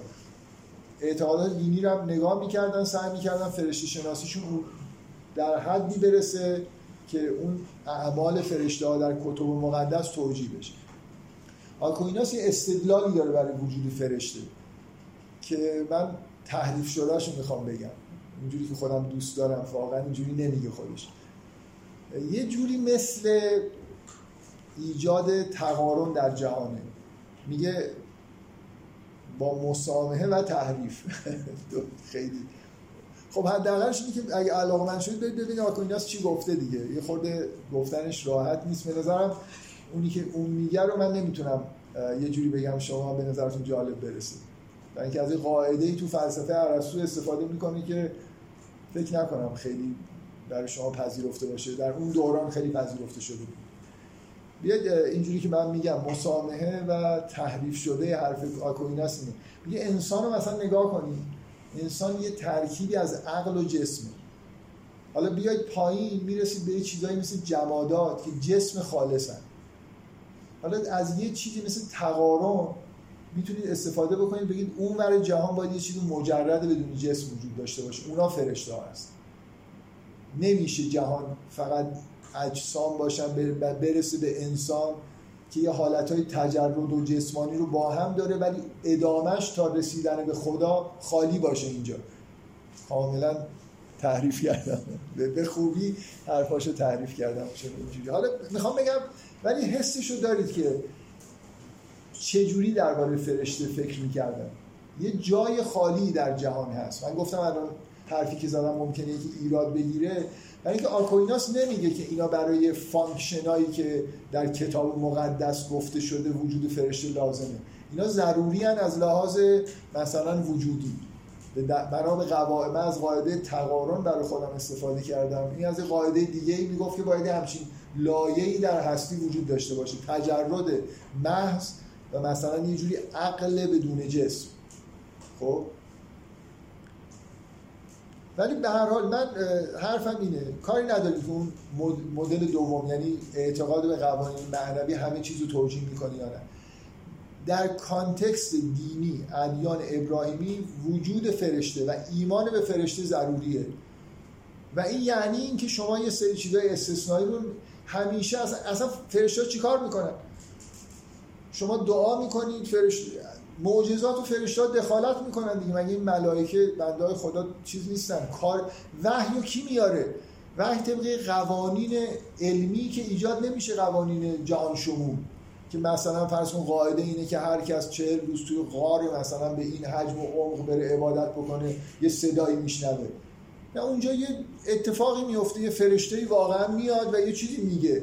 فرشته یه ایجنت هوشمنده و کاری که داریم. ولی اینکه حالا از قاعده ای داره پیروی میشه خلاصه امر خداوندی داره میاره. امر خداوندم از یه معنا و از حق و چیز کلی پیروی می‌کنه. بنابراین فرشته برای خودشون کارای چیز نمی‌کنن. کارای به اصطلاح دل بخواه نمی‌کنن. طبق قوانین معنوی کار می‌کنن. بنابراین حتی اگه قوانین جهان معنوی نباشن همونی هم که فیزیکدانا دارن کشف می‌کنن قوانین معنوی و اتفاقای معنوی توسط یه ایجنت های هوشمند در جهان شکل می‌گیره. اینا همه با هم دیگه هم می‌تونه اتفاق بیفته. هر قوانین فیزیکی ممکنه بعضیش ریاضی باشن قوانین معنوی هم در جهان داشته باشیم فرشته هم داشته باشیم. هیچ هیچ معنی حرف من نیست که یکی از این سه تا چیزی باید بپذیریم. من یه بار دیگه می‌خوام ابراز شگفتی بکنم که چون خیلی دیدم این بحث. انجام میشه که دعا نمی‌دونم فلان اینا مخالف قوانین فیزیکه.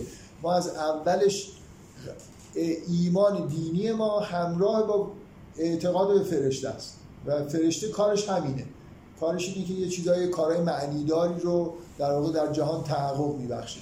تنها چیزی که باید از نظر علمی اعتقاد بهش داشته باشید اینه که موجوداتی هستن هوشمندن و می‌تونن انرژی انرژی دارن تموم شده دارن حالا از تعداد موجودات و هوشمند در قرآن سه تاست. دو تاشون در سه تا ذکر شده. دو تا مربوط زمین که انسان و جن هستن. حالا جن مایکرو یا مثلا یه موجود دیگه موازی انسانه. و چیزی که به نظر میاد مربوط زمین نیست و مربوط ساختار جهانه یه موجوداتی هم به اسم فرشته. فرشته چی هستن؟ خیلی بحث بسیار شیرین و خوبیه. همه در موردش بحث کردن. تمام فیلسوفای تا مثلا فرض کنید توی فیلسوفای مسلمون ابن سینا فرشته شناسی داره سوروردی داره متفاوته با ابن سینا. ملا صدر حالا خیلی به نظرم نظر خاصی نداره که مثلا بگیم یه فرشته شناسی جدید بنا کرده. من اون قدم تخصص ندارم که این حرف رو بزنم. قطعا طرفدارای ملا صدرا میگن نه اینجوری نیست. مثلا در با مبانی حرکت جوهری یه چیزی فرشته ها گفته که جوری دیگه نمی‌شد گفت. ولی خیلی مفصل تر از این توی دوران قرون وسطا تو مسیحیت که اوجش فکر می‌کنم آکویناسه که صفحات نمی‌دونم چند صد صفحه درباره فرشته شناسی بحث کرده و چند هزار صفحه مطلب در فلسفه قرون وسطا خارج از در کلام قرون وسطا وجود داره که فرشته چی هستن؟ تو ساختار جهان چجوری؟ قطعا scientific نیست بحثاشون برای اینکه مثلا چیزی تحت عنوان من یه چیزی گفتم تحت عنوان اینکه فرشته ها مثلا از امواج الکترومغناطیس و اینا بالاخره همیشه بین فرشته و نور مثلا یه ارتباطی توی کانتکست دینی وجود داره و اینکه اینا موجوداتی هن.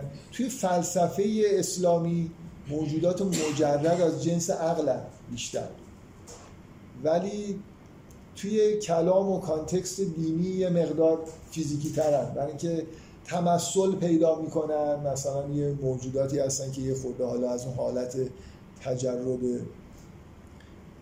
کامل انگار در میان چون شما عادت کردید انتظار ندارید که من درباره فرشته شناسی بحث کنم. مسئله اینه که وجود در قرآن سه تا موجود هوشمند وجود داره و این موجود هوشمند سوم که به نظر میاد جزء ساختار جهانه برای اینکه قبل از انسان هم وجود داشته بعد از انسان هم وجود خواهد داشت.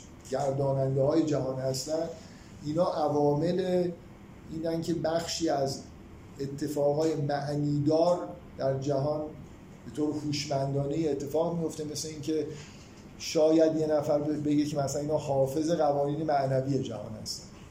یعنی مثلا یکی بیاد بگه دو سری قوانین داریم یه سری قوانین پایه مثلا متمتیکال داریم یه سری قوانین یه سری موجودات هن که یه سری قوانین معنوی رو که امر الهی به اصطلاح فرشته ها حامل امر الهی هن تحقق بخشنده امر الهی البته همه چیز تحقق امر الهیه. ولی به طور خاص اینا می‌تونن دخالت بکنن و یه کارایی انجام بدن. من حرفم اینه کافیه فرض کنید یه موجودی بتونه انرژی تاثیر بذاره. امواج الکترومغناطیسی می‌تونن روی لایه های پایین تر تاثیر بذارن. اجسام رو می‌تونن حرکت بدن. مثل پدیده فوتو الکتریک. من از این حرفا خند یه حرفی از پنروز نقل بکنم برای اینکه میگه که میگه یه موقعی یه احساسی از دوگانگی بین جسم و مثلا فرض کنید غیر جسم وجود داشت. واقعا الان عین عبارتاش یادم نیست ولی یه نکته خیلی جالبی که میگه میگه این دوالیتی که مثلا از زمان دکارت وجود داشت شاید این فرمول ای مساوی با ام سی دو رو اگه می‌دیدن اینکه اصلا جسم به انرژی تبدیل میشه. یعنی دوالیتی که در جهان بین مثلا جسم و انرژی هست خیلی دیر کشف شد و قابل تصور نبود که این مرزا اونقدرم که به نظر میاد مرزای قاطعی نیست. که مثل اینکه یه جهان جسمانی جرم داریم و انرژی داریم. اینشتین یه فرمولی رو در واقع کشف کرد که این چیزا به هم قابل تبدیلن هم از پایین به بالا در واقع یه جوری تاثیراتی میره هم از بالا چون ببینید مشکل دوالیتی دکارتی این بود که می‌گفتن اگه مثلا روح و جسم دوتا موجودیت entity متفاوتن روح چجوری تو جسم اثر می‌ذاره؟ یعنی اصل ماجرا این بود. مخالفان duality duality جسم و روح می‌گفتن که روحی که اصلا میگی جنسش چیز دیگه است. این جسم هم چیز دیگه است. اینا چجوری با هم contact دارن؟ چجوری روح می‌تونه جسم حرکت بده مثلا؟ خب یه جایی توی یکی از کتاباش پنروز میگه که این E مساوی با MC رو اگه می‌دیدن شاید حس می‌کردن که این دوتا entity که مثلا در فیزیک هست و می‌شد اونجا هم از این حرف زد با هم دیگه ارتباطشون بیشتر از اونی که در ظاهر به نظر. اصلا به هم دیگه قابل تبدیلن. جسم و انرژی دو تا چیز واقعا متفاوت دو تا جهان متفاوت نیستن بنابراین از نظر فیزیکی بالاخره اینکه یه تاثیرایی مثلا اگه یه نفر در تخیلاتش فکر کنه که جنس فیزیکی ملائکه من اعتقاد ندارم به این حرف امواج الکترومغناطیسیه مشکلی نداره به اینکه حامل انرژی هن و می‌تونن یه کارهای انجام بدن. کافی بتونن حرارت ایجاد بکنن یا هر کاری. بفرم علم کلا با این هوشمندی که شما میگید مشکل نداره. مشکل داره؟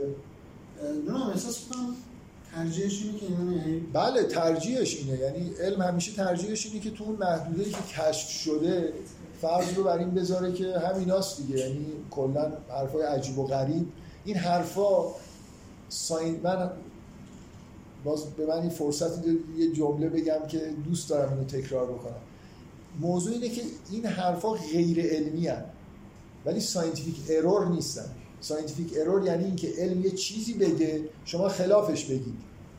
اینا غیر علمی هن. خارج یعنی مثل اینکه مثلا فرض کنید در 150 سال پیش یه اعتقاداتی مثل نسبیت انیشتین غیر علمی بود. اعتقاد به اینکه مثلا نور بتونه یه ذره رو حرکت بده غیر علمی بود. بنابراین در اون دوران اگه کسی مثلا تخیل می‌کرد که شاید بشه این کارو کرد می‌تونستی بگید تو خ... نمی‌تونستی بگی scientific error داری. برای اینکه من اثبات علمی ندارم که این ممکن نیست. من اثبات علمی ندارم بلکه شاید خیلی مخالف این باشن که تنها موجود زنده دنیا مثلا انسان یا حتما این چیز شبیه انسان. آیا بر مبنای چیزهای دیگه میشه موجود زنده داشت؟ entity های دیگه فیزیکی اولا من نمی‌دونم همه entity های فیزیکی رو کشف کردم یا نه. شما مطمئنی؟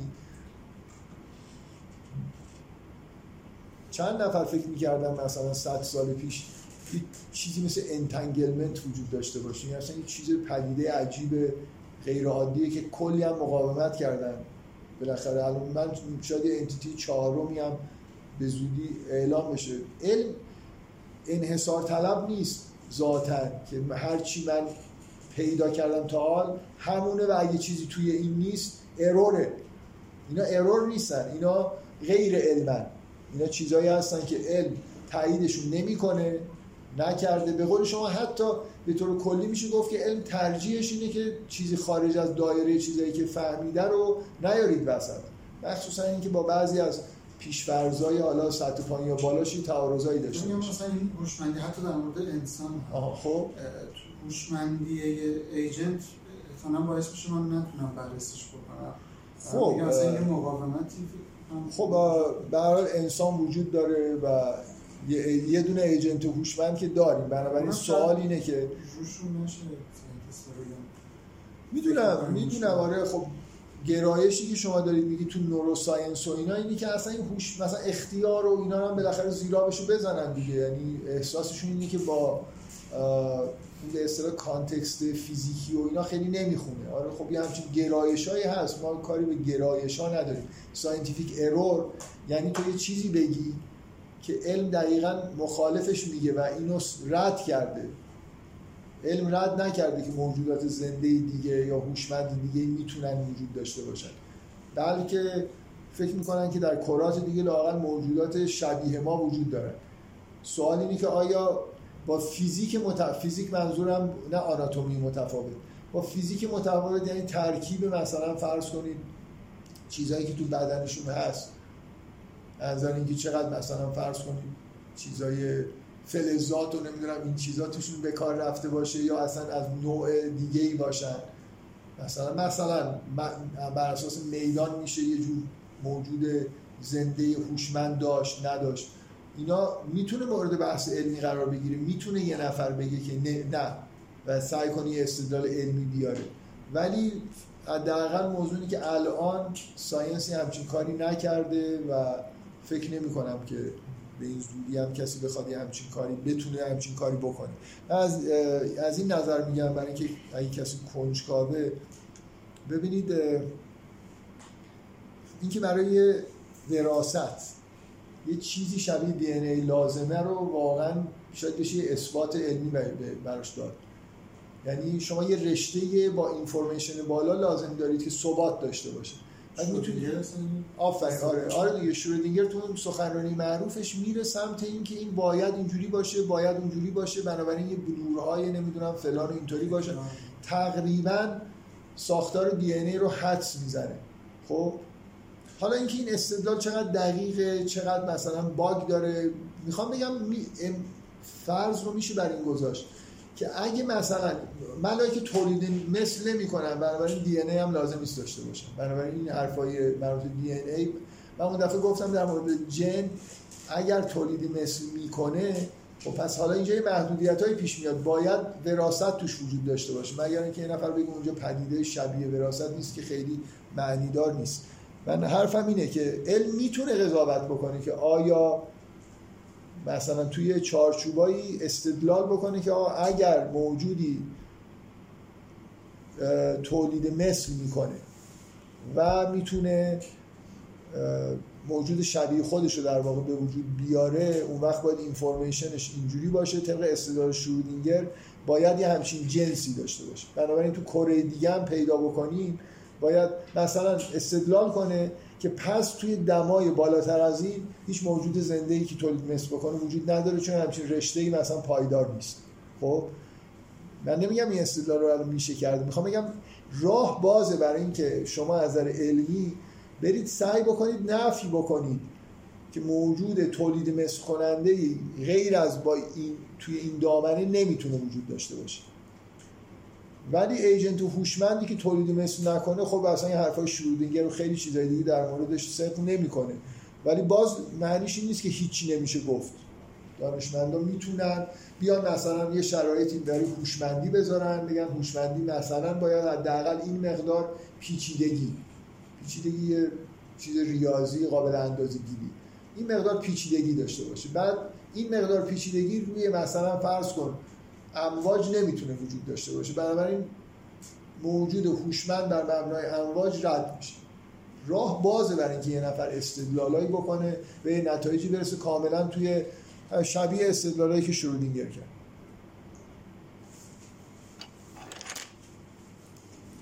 خب بریم اشکال نداره. من فکر کنم خوبه دیگه. یک ساعت و خورده ای شد اون قسمت فان جلسه هم داشته باشیم. بریم سراغ این من قبل از بیام اینا رو نگاه کردم و خب من یه خورده حالت چیز داره دیگه. جلو که رفته یه ذره حالت فان پیدا کرده. اوایلش حقیقتا یه چند تا چیزی جدی حداقل وجود داشت. من یادم کسی یادش هست که آخرین چیزی که بحث کردم چیه؟ مثلا به نظرم میاد اینو گفتم که اسب ها آره ولی قبلیشو به نظرم نگفتم. اینکه چهار تایپ چهار, پا وجود داره. نگفتم. چجوری اون یکی رو گفتم؟ کنم پریدم آره مثلا به عنوان چیز خنده دار. آه اینکه ازتون سوال کردم خواستم این چیزی بگم که حدس بزنید که چه اشکالی ممکنه داشته باشه. خب یه جایی در قرآن اومده که خلقکم من نفس واحده ثم جعل منها زوجها و انزل لکم من الانعام ثمانیت ازواج.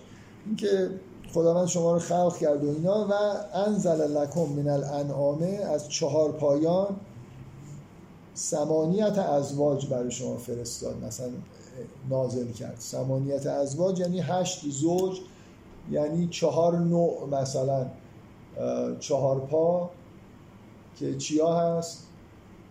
مثلا اسب و گاو و گوسفند و بز و شتر و چی. ارور ایجاد شد دیگه. من الان پنج تا گفتم. میخندید چرا؟ ارورش واضحه دیگه. چهار. گفتی چهار نو هشت بله. هشت زوج. هشت زوج یعنی چهار تا دیگه. راحت. لاما. الان به راحتی. گاو وحشی مثلا. چه می‌دونم. کمتر نشه. چیه؟ مهمه که تا اونجایی که گفته رو بتونیم پر بکنیم.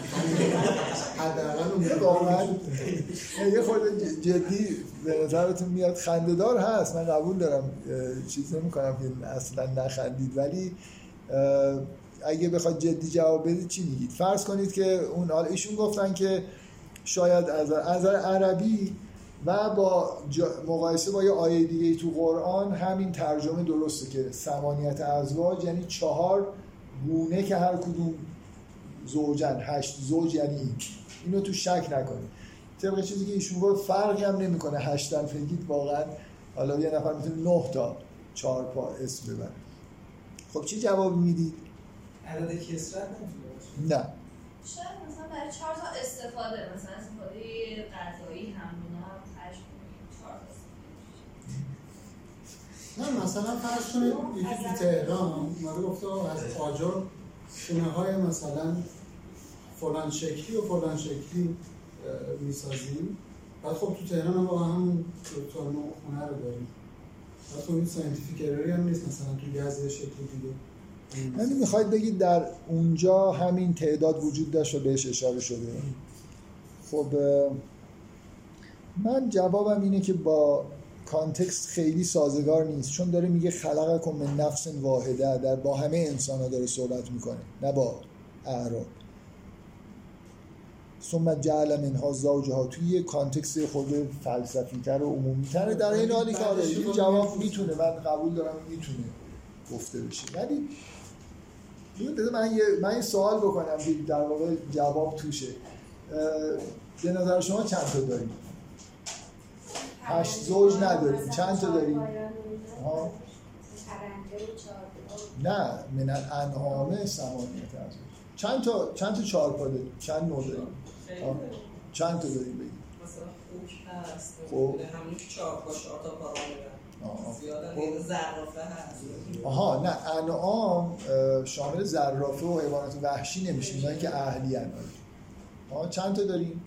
اینه که مثلا. آخه آره دیگه از کی یعنی چی چند چهار تا داریم یا هشت داریم یا دوازده تا داریم؟ بذار من چند تا عربا اسبو که میشناختن شطور هم که میشناختن خوک هم که میشناختن تو قرآن اصلا اسمشون اومده. گاو هم که می‌دونستن چی گوسفند و بز هم که می‌دونستن چی. شش تا تا حالا. خب بنابراین این این سمانیت ازواج شما چی می‌فهمید؟ که مثلا بز و گوسفند و گاو و اینا یه یه چیزن. شطور و فلان و اینا یه چیزن بابا تقسیم بندی دیگه. من می‌تونم 215 تا بگم. می‌تونم دو تا بگم. این چهار تا رو باید کنجکاوی بکنید که منظور چجوری ها چجوری؟ لاما توی شطور مثلا فرض کنید. و آیا اسب با شطور یکی؟ من نمی‌دونم اینکه توی قرآن آیا مثلا بز و گوسفند و گاو و اینا به وضوح در زمان نزول قرآن عربا خیلی بیشتر از چهار تا میشناختن. همین الان شش تاشو فکر کنم گفتم بازم فکر بکنید پیدا میشه. سوار اسب و اصلا یعنی روزمره اسب و گاو و گوسفند و این حرفا داشتن بز و همه چیزو میشناختن. بنابراین مسئله تقسیم بندیه و تقسیم بندی اینه که می‌تونید بگید سه تا می‌تونید بگید چهار تا. یه مقدار حالت اعتباری داره دیگه. همین الانش هم من سوال می‌کنم چند تا داریم؟ شما نمی‌تونید بگید که مثلا 18 تا. هر 18 تا بگید من یه 19 همی اسم می‌برم. میگم مثلا لاما رو نگفت. لاما رو به اصلا آه این شطور. شطور دو کوهانه یک کوهانه. اونی که توی نمی‌دونم منچوری هست اونی که توی مغولستان هست اونی که اینا با هم فرق دارن دیگه مگه فرق ندارن؟ بنابراین تقسیم بندی حیوانات به وضوح همین الانش هم یه حالت یه خود اعتباری داره. اینکه من چجوری حت مثلا میگم شما حتی به درخت تکامل اگه اعتقاد داشته باشید می‌تونید این انعام رو هر چی که فکر می‌کنید جز انعام برید بالا خلاصه به یه جایی می‌رسید که بگید این یه شاخه اون یه سری نوت پیدا کنید که اینا توش باشن بگید چهار تا اینا هست. پایینتر کارتون رو تمام بکنید میشه دوازده تا فلان. یعنی این که تا کجا برید بالا؟ یعنی چه این چه ایرادیه این چه اروریه که گاهی من جوابایی که میدم اینه که بدیهیه که عربا می‌دونستن که فقط مثلا چهار تا اگه حداقل گاو و گوسفند و بز و نمی‌دونم شطور و اینو بنابراین منظور از سمانیت ازواج اینایی نیست که این مثلا یه چند تا اسم برده گفته بیشترم شش تاشو که میشناختم. بنابراین باید کشف بکنید که این تقسیم بندی بر اساس چیه. مثلا سردسته ها اسب و چیزهای شبیه اسب شطور مثلا گاو. چون گوسفند می‌دونید یعنی چی؟ در زبان فارسی. گاو سپانتا یعنی گاو مقدس. بنابراین گوسفند گاو بوده. گوسفند یه نوع گاوه. در زبان فارسی گوسفند گاوه. شاید هم یه جور گاو باشه. باید بریم تو زبان عربی ببینید مثلا اینا این چهار نوع چیا رو میفهمیدن دیگه. اصلا می‌خوام بگم به همچی چیزی معلومه. اصلا اروری نسبت نمیشه داد. وقتی تقسیم بندی دارید می‌کنید. ولی باز نکته مهمتر. واقعا اینجا context scientific بحث کردن درباره گونه‌های حیواناته. یا داره میگه که براتون مثلا می‌خواد بگید تنوع داره انعام. که جز نعمتهایی که مرتب بهش اشاره میشه اینا مثلا یه تنوعی هم دارن. جزء چیزاست. جزء نعمتهای الهی داره گفته میشه. اینجوری نیست. زیست شناسی درس داده نمیشه که تو بخوای error scientific بهش بگیری که اینا مثلا این رفته. دانش خودشو درباره بز و گوسفند اینا بگه اشتباه کرده. کم می‌دونسته. الان ما مثلا هفت تا اضافه فهمیدیم بنابراین یه چیزه. مثلا یه جور جهلی در گفتن سمانیت ازواج هست حسی که من ازش می‌گیرم که از این نفس شروع می‌کنه یعنی آفرین من دلم می‌خواد در مورد این چیزا هر دفعه صحبت بکنم ولی آخرش هم شاید بکنم. یعنی بحث که تموم شد یه خورده این بحث حالت کسافت کاری داره ببخشید از این کلمه استفاده می‌کنم. یعنی یه چیز موزه حیف من واقعا حسم این نیست که بیام یه چیزی که می‌فهمم حالت معنوی داره رو در ادامه این چرندیات بگم. شاید جداگانه بعد از اینکه این مد تموم شد بیام یه چیزایی بگم. بعضی از این آیه ها رو در مورد اینکه چه حسی رو می‌خواد به شما منتقل بکنه حرف بزن. چرا مثلا از عدد هشت رو آورده؟ می‌تونست همینجوری بگه یه جای همینجوری میگه انعام. یعنی بالاخره موضوع اینه که اینجا بحث زیست شناسی نیست و تقسیم بندی چیز اعتباریه و واقعا همین همین الان نگاه کردم این اصطلاح به ذهنم میگن کفگیر به ته دیگ می‌خوره. این ارورا از یه جایی شروع شده چیزایی گفته دید از یه جایی به بعد کلا ارورش چیزه. یعنی حالت اینکه یه ذره دیگه ببین اینجا هم یه چیزی پیدا بکنیم یه چیزی در بیاریم یه حالت این شکلی داره که چرا اینجا کلمه مثلا هشت زوج اومده و این حرف. بهش بله. شاید جلوتر گیر داده باشه که مثلا نمی‌دونم. ایراد فمینیستی. آها آها تو بحث تکامل. نمی‌دونم گیر داده یا من یه جوری خودم رو ملتزم کردم که اینا رو بگم. حالا شاید در عین حال اگه توی اون گروه یه چیزای غیر این مطرح بشن به نظر من خوبه. بارها اینو گفتم. مثل اینکه چیزایی که اینجا گفته شده رو پوشش بدیم یه چیزای دیگه هم اگه برای افرادی جالبه اونا رو هم در موردش صحبت کنیم. چون لزوما اینا بهترین ایرادایی نبوده که می‌شد گرفت. شاید همین الان ممکنه یه متن منسجم بهتر از این وجود داشته باشه. این توی ویکی اسلامه که به نظر خوب می‌رسید. حالا اولش هم بد نبود دیگه بالاخره یه چیزای که چلنج داشته باشه توش بود. بعد گفته که این اسب ها برای حمل و نقل ساخته شدن که یه ایراد بهتر از اونی که این گفته جلسه قبل کشف شد که این توهین به حیوانات و تضییع حقوق حیوانه. ولی این یه ایراد دیگه ای گفته بود که این گفته بود که قبل از اینکه حمل و نقل باشون شروع بشن زندگی می‌کردن. بنابراین اسبا برای حمل و نقل خلق شدن اشتباه یعنی همینطور که اینا خلق می‌شدن اینی که باید سوار می‌شدن. وگرنه نمیشه گفت که برای حمل و نقل سوار خب. ماشین هم اینجوری برای چیز؟ چیه؟ برای حمل و نقل نیست. برای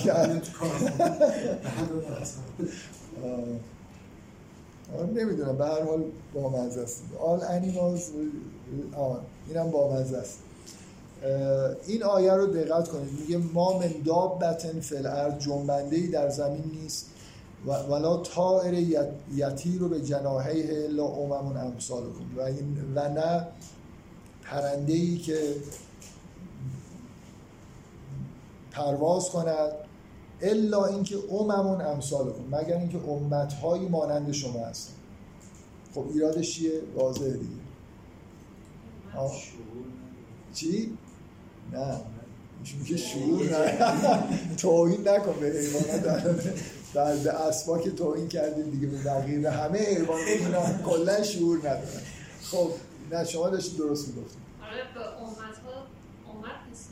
یعنی همه موجودات زنده که زندگی جمع کامیونیتی ندارن که. ها اعراب اینو نمی‌دونستن. فکر می‌کردن همه مثل مورچه و موریان و اینا کامیونیتی دارن و بنابراین این ارور پیش اومد. خب چی به نظرتون؟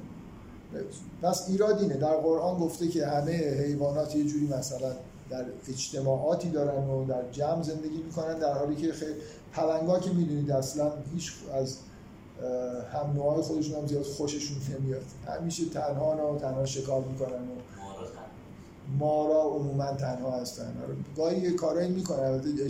من دیدم چیز می‌کنم به اصطلاح. گدرینگ هم دارن ولی اصولا تنها زندگی می‌کنن انسان ها نیستشون کم انسان ها جواب. خیلی جواب جالب. امم امثال کن. خب ما یه تعدادمون اجتماعی هستیم تعداد تنها هستیم. نه دیگه. امم امثال کن. یعنی شما امت هایی هستید اونا هم یه امت هایی هستن؟ حالا. تشبیه رو یه, جور دیگه ای انجام داد که انسان ها اجتماعی غیر اجتماعی دارن حیوانات هم دارن.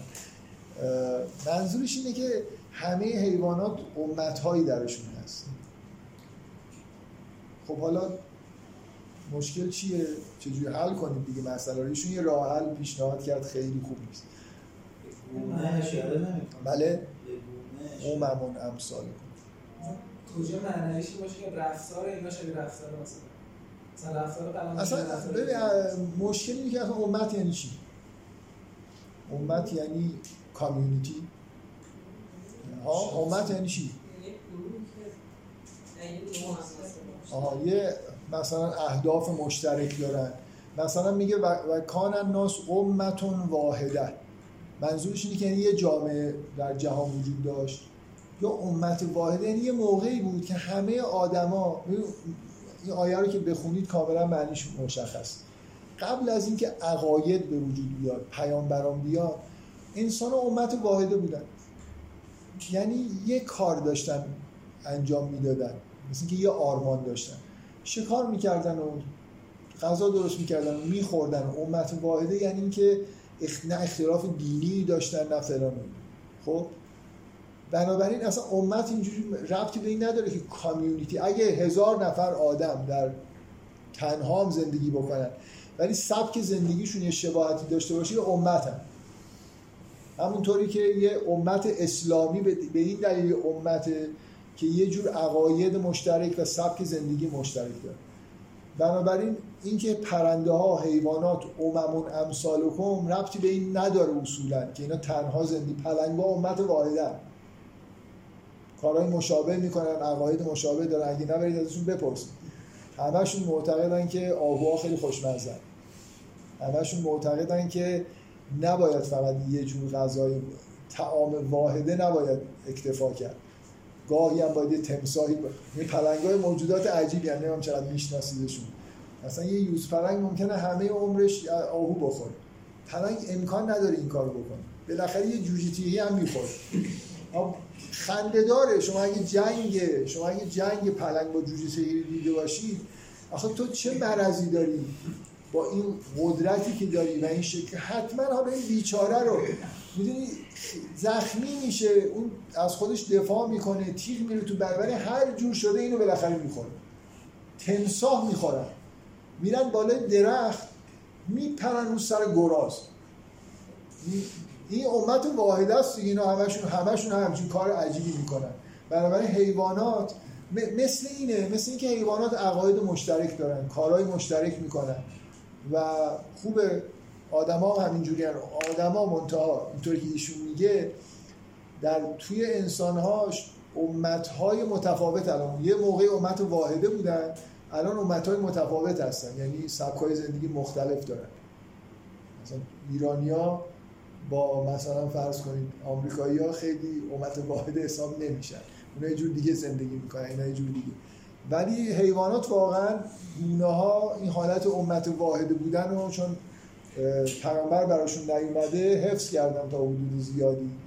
ولی واقعا من تعجب نمی کنم اگه یه نفر بیاد بگه توی پلنگا هم سه تا امت وجود داره یعنی رفتارهای متفاوت توی گونه شکل گرفته با توجه مثلا به زیستگاه های مختلف.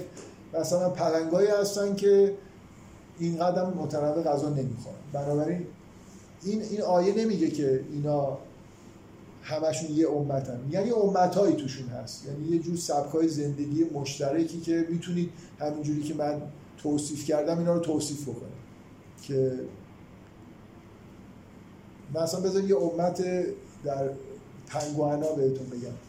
این پنگوانای امپراتور رو زاد و بلدشون رو دیدی؟ چی کار می‌کنن؟ این چیز دیگه. ببینید امت امت هایی که از ویژگی هاشون اینه که گدرینگ دارن و مناسک انجام میدن. شما در حیوانات خیلی اینو اتفاقا می‌بینید. حالا پنگوانا که چون دست جمعی زندگی می‌کنن خیلی این بروز داره. این پنگوان های امپراتور جفتگیری می‌کنن بعد ماده ها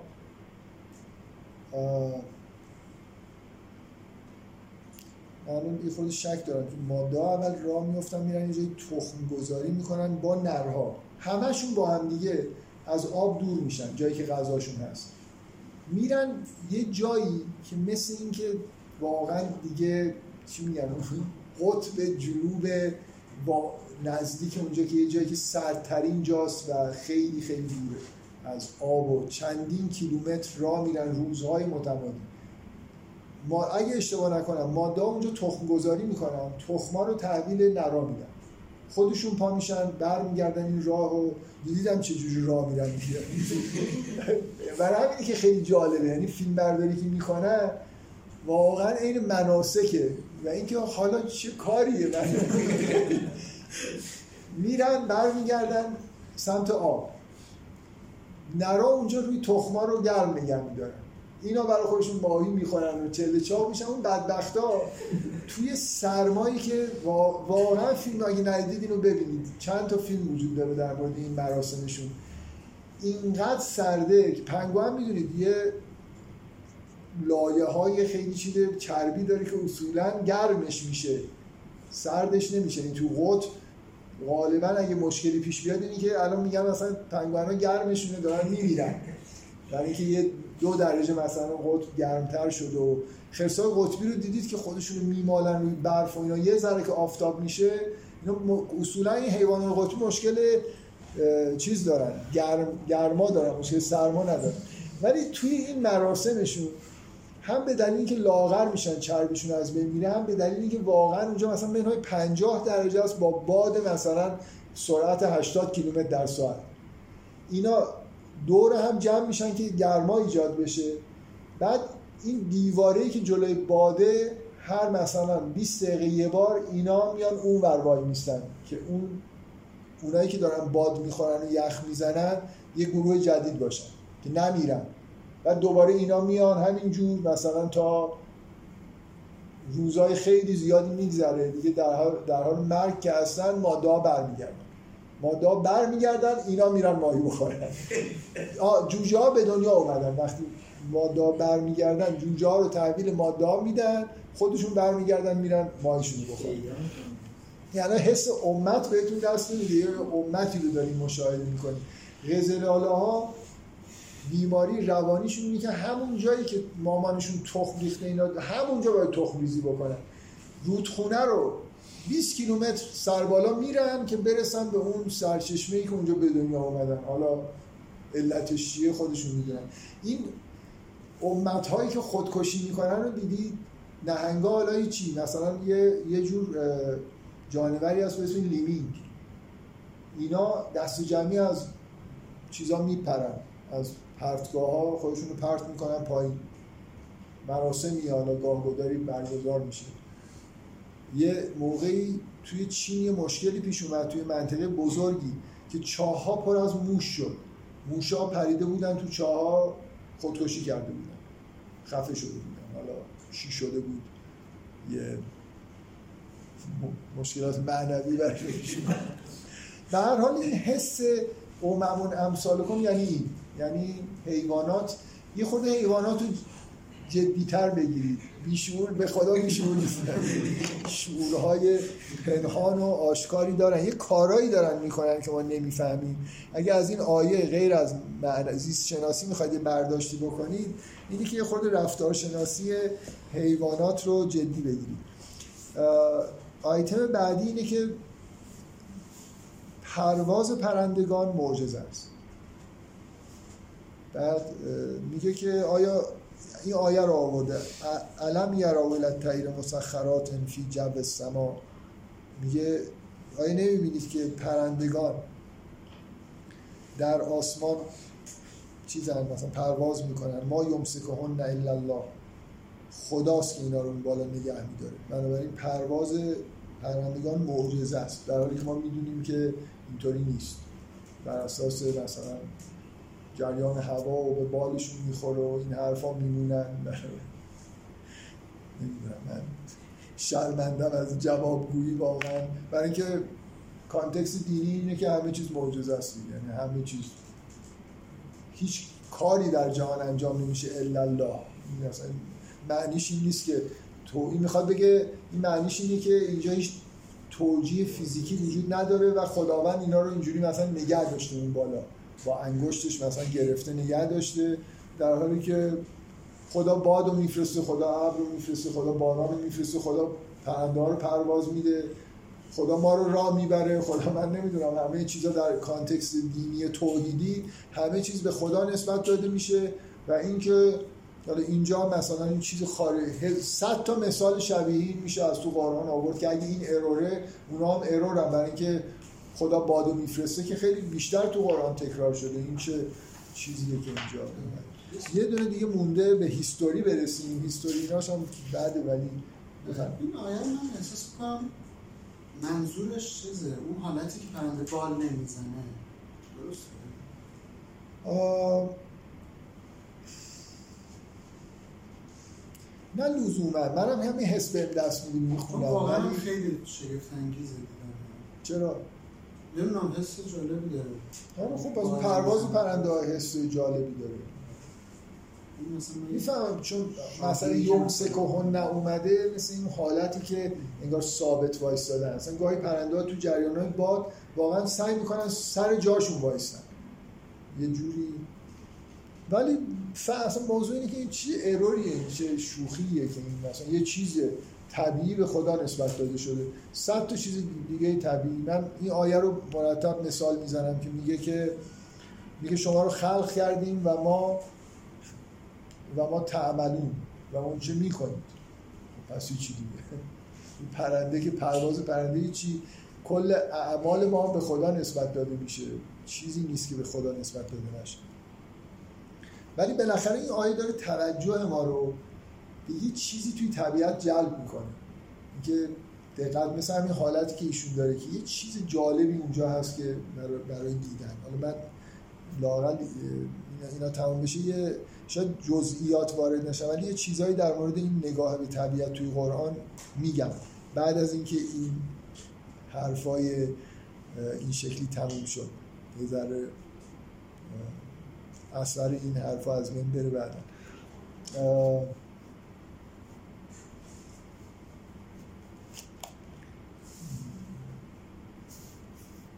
یه آیتم هست اصلا من نمی‌دونم. خودم هم نمی‌دونم چیه. یعنی از عنوانش نمی‌فهمم که ایراد چیه بذارید بخونم. آها. آها. این که در قرآن گفته میشه که هیچ این این آیه که میگه که ما فرج البصر هل ترامن فطور. آیا فطوری می‌بینی؟ که بله در طبیعت خیلی جاها یه اشکالایی وجود داره بنابراین این ایراد در قرآن که مثلا میگه که الذی خلق سبع سماوات طباقا آسمان ها رو هفت طبقه آفرید ما ترافی خلق الرحمن من تفاوت در خلق رحمان هیچ مثلا تفاوت حالا اینجا به معنای نقصی نمی‌بینید. فرج البصر هل ترا من فطور آیا مثلا ایرادی می‌تونید پیدا بکنید؟